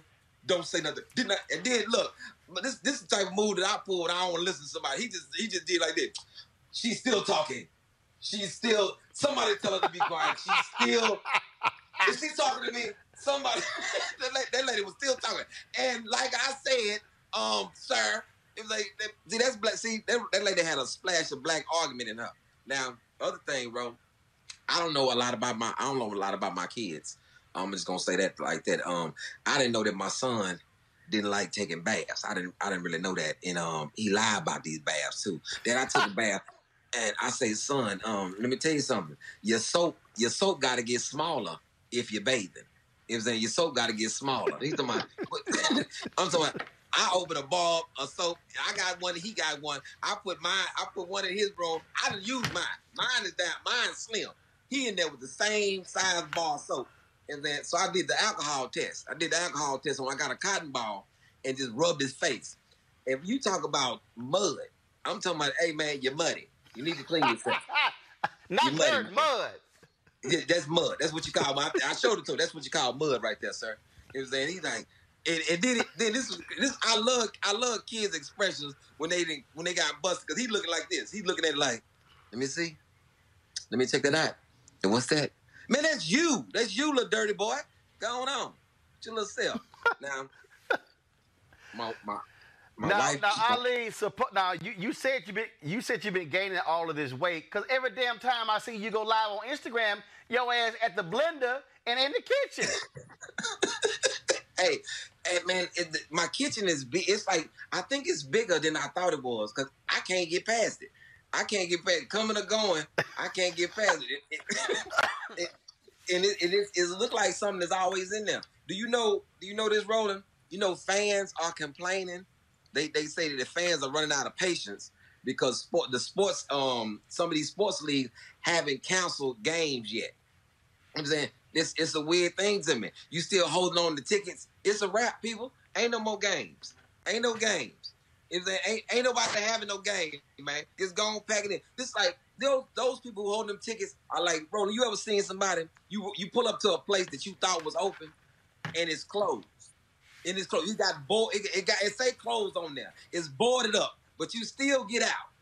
Still get out the car and look in the window. Now I know they. I know they ain't. I know there's somebody in there. It's closed. It's closed, man. Vinegar, Vinegar's been closed. It's gone. It's, it's a wrap. Go home. I'm talking about go right up to that window, man. I know. I know they got something open in there. No, they don't. They closed. Now I gotta ask you this here, uh, because um, nobody can work. You don't have concerts. You don't have comedy clubs open. You don't have any gatherings. We are seeing a whole lot more of celebrities going live at all hours of the night. Uh, who in particular is really getting on your nerves with their Instagram lives? Oh man, um, I'm really tired of D Nice right now. I'm tired of D Nice. You know what I'm saying? D Nice, because can't nobody Come else on, get no other Dean. Ice, really? Can't nobody else get no other people rolling. I got a comedy show tonight that starts in about 35 minutes. I can't get nobody because D Nice always go on right at the time I'm jumping on. I'm saying? It's like, hey man, people be in my thing about you know D Nice on. First of all, this is a comedy show. This ain't got nothing to do with no D Nice. D Nice. Um, who else? Who else I'm tired of? Um, it's some people I'm tired of that you may not even know. Um, people just on there just. First of all, this what no, uh, this is what I'm tired of, Roland. This is okay. I'm finna say it. I know I'm gonna get in trouble, but this is what I'm tired of, Roland. I'm tired of people being on Instagram Live and you ain't got number two people on there listening to you. First of all, it should be some sort of Oh, rule. Come on. It's it should be some Hold sort on. of rule. got- If you on for uh, ten Ali, minutes, Ali, if it's two people on your Instagram live, that's called FaceTime. you might well FaceTime the people. You know what I'm saying you can do a you can do a group FaceTime too with them people. You know what I'm saying you holding up data or data, whatever, however you pronounce it, you're holding up space. You know what I'm saying? I can't get on because you on there talking to four people about um your culinary aspirations. Man, go on.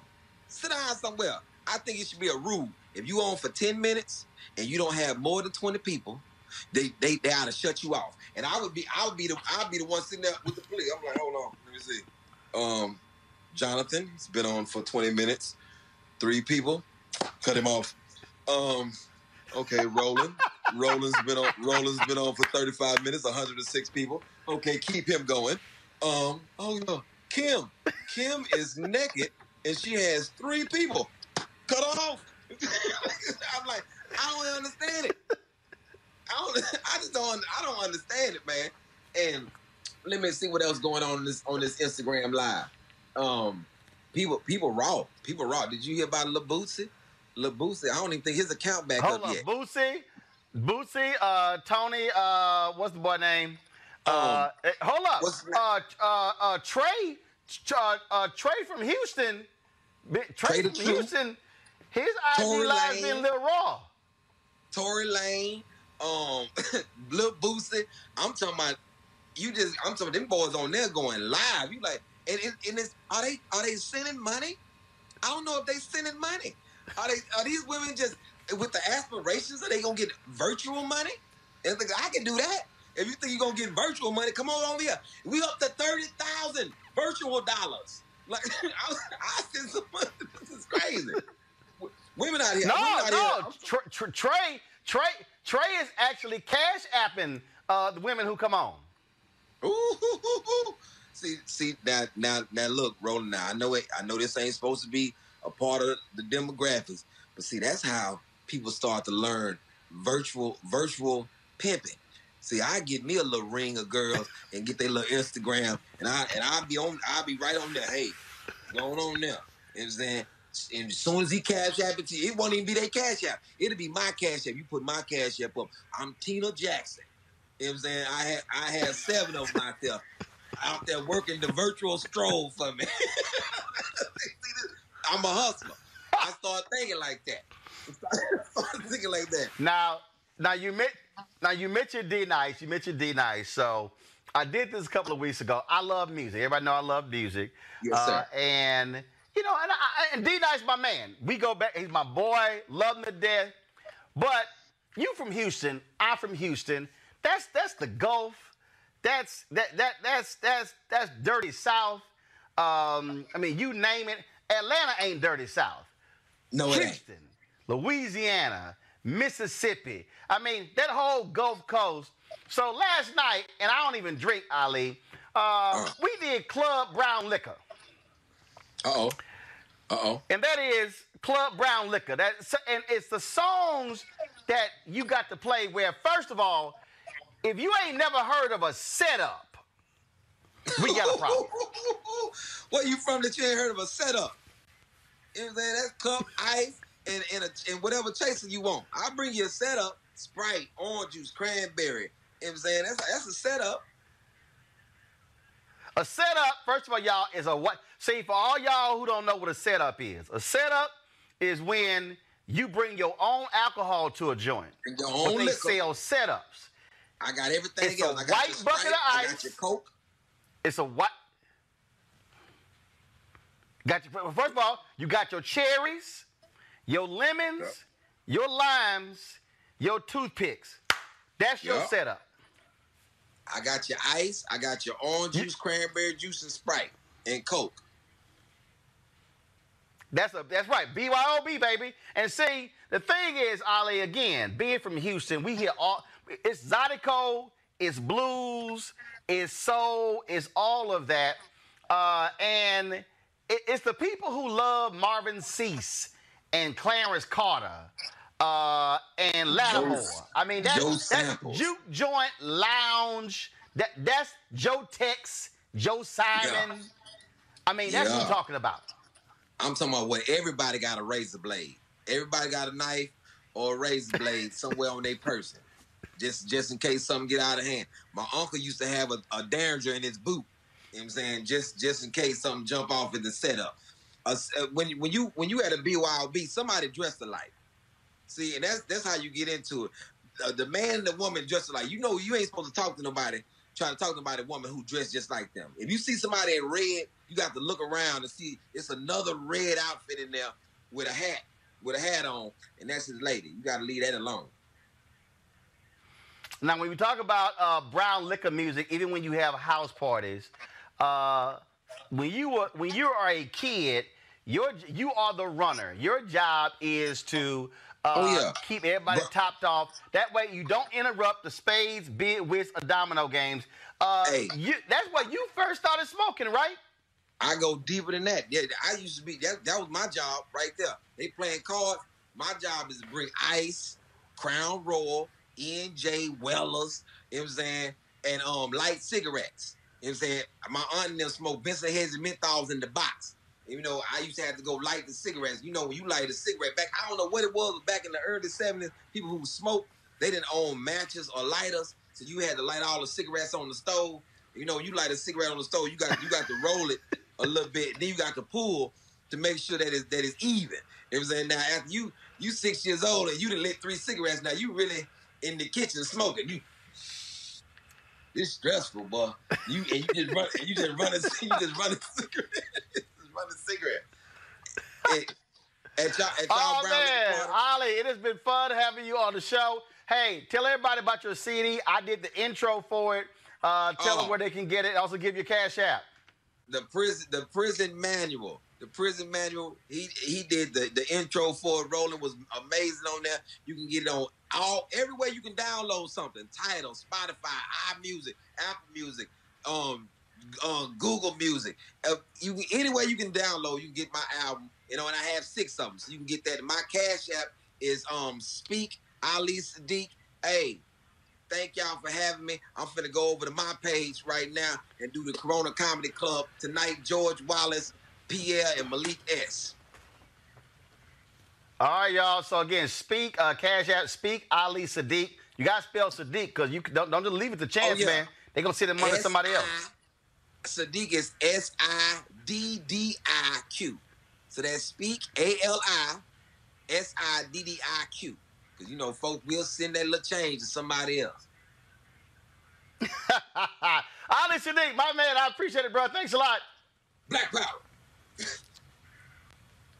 Thanks a bunch. All right, y'all. And again, at midnight tonight, midnight Eastern, Tamika Mallory, uh, she hit me. She said, Yo, you got to do Club Brown Liquor again. So at midnight, we're going to live stream on Instagram Live.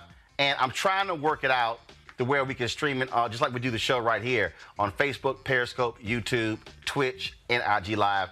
I just want to make sure the technical stuff right because my name is not Teddy Riley. Okay, all right, y'all. Uh, uh, here are the people uh, who uh, have joined us in the last 48 hours. Our Bring the Funk fan club. I told y'all, everybody who gave $50 or more, I was going to give a personal shout out. So let's go. Uh, Eddie McCaskill, Angela, Angela Renee's Home, Home Car LLC.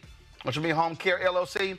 Anissa Perkins, Anthony, Anthony Means, Bernice P. Harris, Beverly Sanders, Brandon Hawkins, Bridget Harrington, Kathy's Avon Corner, Candace Hill, Craig Wilson, David Coleman, Deborah Orr, Deborah Riles, Derek Edwards, Ellis Lopez Travel Partners LLC, Frank Jones, Georgia Brown, my frat Gerald Albright, Gregory Luma, Imani Nickens, Jacqueline Milton, Jeanette Brown, Jerry Mangum, Joyce Nichols, Jonathan Neal, Josephine Winfrey, Joshua Roberson, Karen Boykin Towns, Vice Chair of the NAACP. Thanks, Karen. Uh, Katricia Nolan, Kalia Williams, Law Intake Corporation, uh, Lori Pace Johnston, Lucretia Holden, Mark Marguerite Eccles, Michael Bankston, Michael Harper, Mignon Clyburn, Congressman Jim Clyburn's daughter. Appreciate it. MTFXS8. I don't know. Uh, Nikki Harris, Parents Coaching Parents Network, Patrick McGee, Patriots for Families, Peters Full Stack Applications, Progress for All, Ralph Craig, Ralphus R.C. Carter, Reg Hammond, Reginald Fields, Ruby Ferguson, Sharonda P. Cone, Sula, Terrell Cunning, uh, Currington, Terry Jackson, Tiffany, Timothy Hopkins, Tracy Mayo, Victor Mitchell, and Vivian Burns. All right, y'all. If you want to join our Bring the Funk fan club, all you got to do is cash app us. You see it right there, right there. Cash App, dollar sign RM Unfiltered. PayPal is paypal.me forward slash R Martin Unfiltered. You should see it right there. If you want to use a credit card, simply go to our uh, website, RolandMartinUnfiltered.com. You can use Square. If you want to mail us, hit us at New Vision Media, NU, Vision Media Inc. Uh, it should be a graphic up. If y'all don't have it, gotta get that graphic, have it for Monday. 1327 West Washington Boulevard, Suite 102B. There we go. Chicago, Illinois, 60607. Uh, that's where you can actually make it payable to New Vision Media. Here's the deal, y'all. Your dollars make it possible for us to do this show. For us to be able to have the guests we do, the panelists that we do, for us to do this show live five days a week. Uh, and so we want you to support what we do. We've got to have a place where we have our black experts. Dr. Ebony Hilton. Dr. Ebony Hilton is off the chain. Uh, it's people like her. Uh, the other guests we had today, Congresswoman Alma Adams. Uh, we, of course, we had uh, Jocelyn on for Citizens for American Progress. Y'all, you let me just be real clear. You are not to see that many black experts talking coronavirus on a cable network for the whole week. We have more black experts in one day they have in a whole week, some of them in a whole month. That's why this show matters. So we appreciate all that you do. You can also go to RolandMartinUnfiltered.com and you can get access to uh, our gear that we also sell as well. Uh, and don't forget, folks, uh, again, you can join us. If y'all are watching on YouTube, you can also give there as well. Uh, and so, again, we need your support. Our goal by the end of the year is to get 20,000 of our fans who are giving annually for 50 bucks or more. Those of you, though, who have given less than 50, every dollar counts. And so I've gotten seen donations uh, as high as uh, 5,000. I've seen donations as low as a buck, five bucks, 10, 25. It don't matter. We appreciate every dollar. We appreciate every single one of our fans. And so at the end of the show, every Friday, we roll the video of all of our donors, all of our donors to Roland Martin Unfiltered. And so what I want, I want, I want to be able to announce 200 more on Monday. I want to announce at least 200 more at 50 bucks or more. And again, this is all about giving us an opportunity to stay unfiltered, independent, not corporate owned, and for us to give you the kind of news and information. Yo, that discussion yesterday, Black Women's Roundtable, 90 minutes of sisters talking about the power of the black vote. Last week, what we did with Lawyers Committee for civil rights under law, talking about the power of our vote. Senator Cory Booker, Rashad Robinson, Brittany Packnett, Hill Harper. Uh, that's the kind of stuff. Stewart speakers. We had Susan Taylor, Michael Eric Dyson. Uh, folks, there is no other black digital platform doing anything like this. Nobody. Take your time and think about it. Nobody. That's why we matter. So please support us. So I would love to mention 200 of you on Monday who should join our Bring the Funk fan club. Again, go to RolandMartinUnfiltered.com. All right, folks, I got to go. Don't forget, midnight, we're going to have some fun. It's just going to be all about fun. Y'all, I ain't trying to be the DJ. I just love music. And so we're going to have a little fun with Club Brown Liquor. Even D Nice and Loni Love was with us last night. So check us out at midnight. All right, y'all, I got to go. I'll see y'all on Monday. Oh, hold up. Don't forget, Sunday special. I'm going to be broadcasting with uh, Congresswoman Joyce Beatty. We're going to be doing an hour special, encouraging a, a Zoom discussion uh, Sunday from 5 to 6 or 5 to 6.30, encouraging folks to vote in Ohio. The primary is on Tuesday. And so Shirley Murdock is going to be with us, Congresswoman Joyce Beatty. Hopefully my man John Legend is going to be with us. And so that's going to be on Sunday. Again, something else we do. Y'all know how we do it. Okay, now I got to go. Roll those names. Help! From BBC Radio 4, Britain's biggest paranormal podcast is going on a road trip. I thought in that moment, oh my God, we've summoned something from this board. This is Uncanny USA. He says, Somebody's in the house. And I screamed. Listen to Uncanny USA wherever you get your BBC podcasts, if you dare.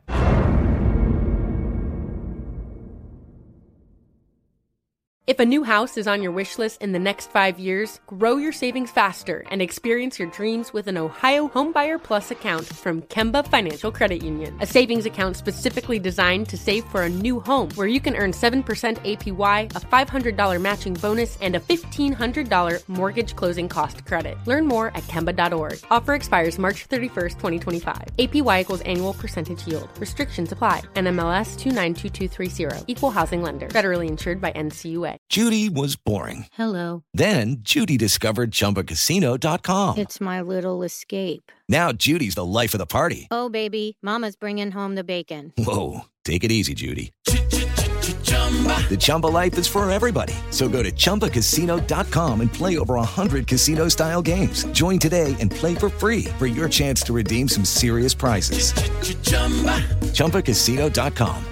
No purchase necessary. Void where prohibited by law. 18 plus terms and conditions apply. See website for details. Xumo Play is your destination for endless entertainment. With a diverse lineup of 350 plus live channels, movies, and full TV series, you'll easily find something to watch right away. And the best part? It's all free. Love music? Get lost in the 90s with iHeart 90s, dance away with hip hop beats, and more on the iHeartRadio music channels. No logins, no signups, no accounts, no hassle. So what are you waiting for? Start streaming at play.xumo.com or download from the app and Google Play stores today. All you can stream with Xumo Play.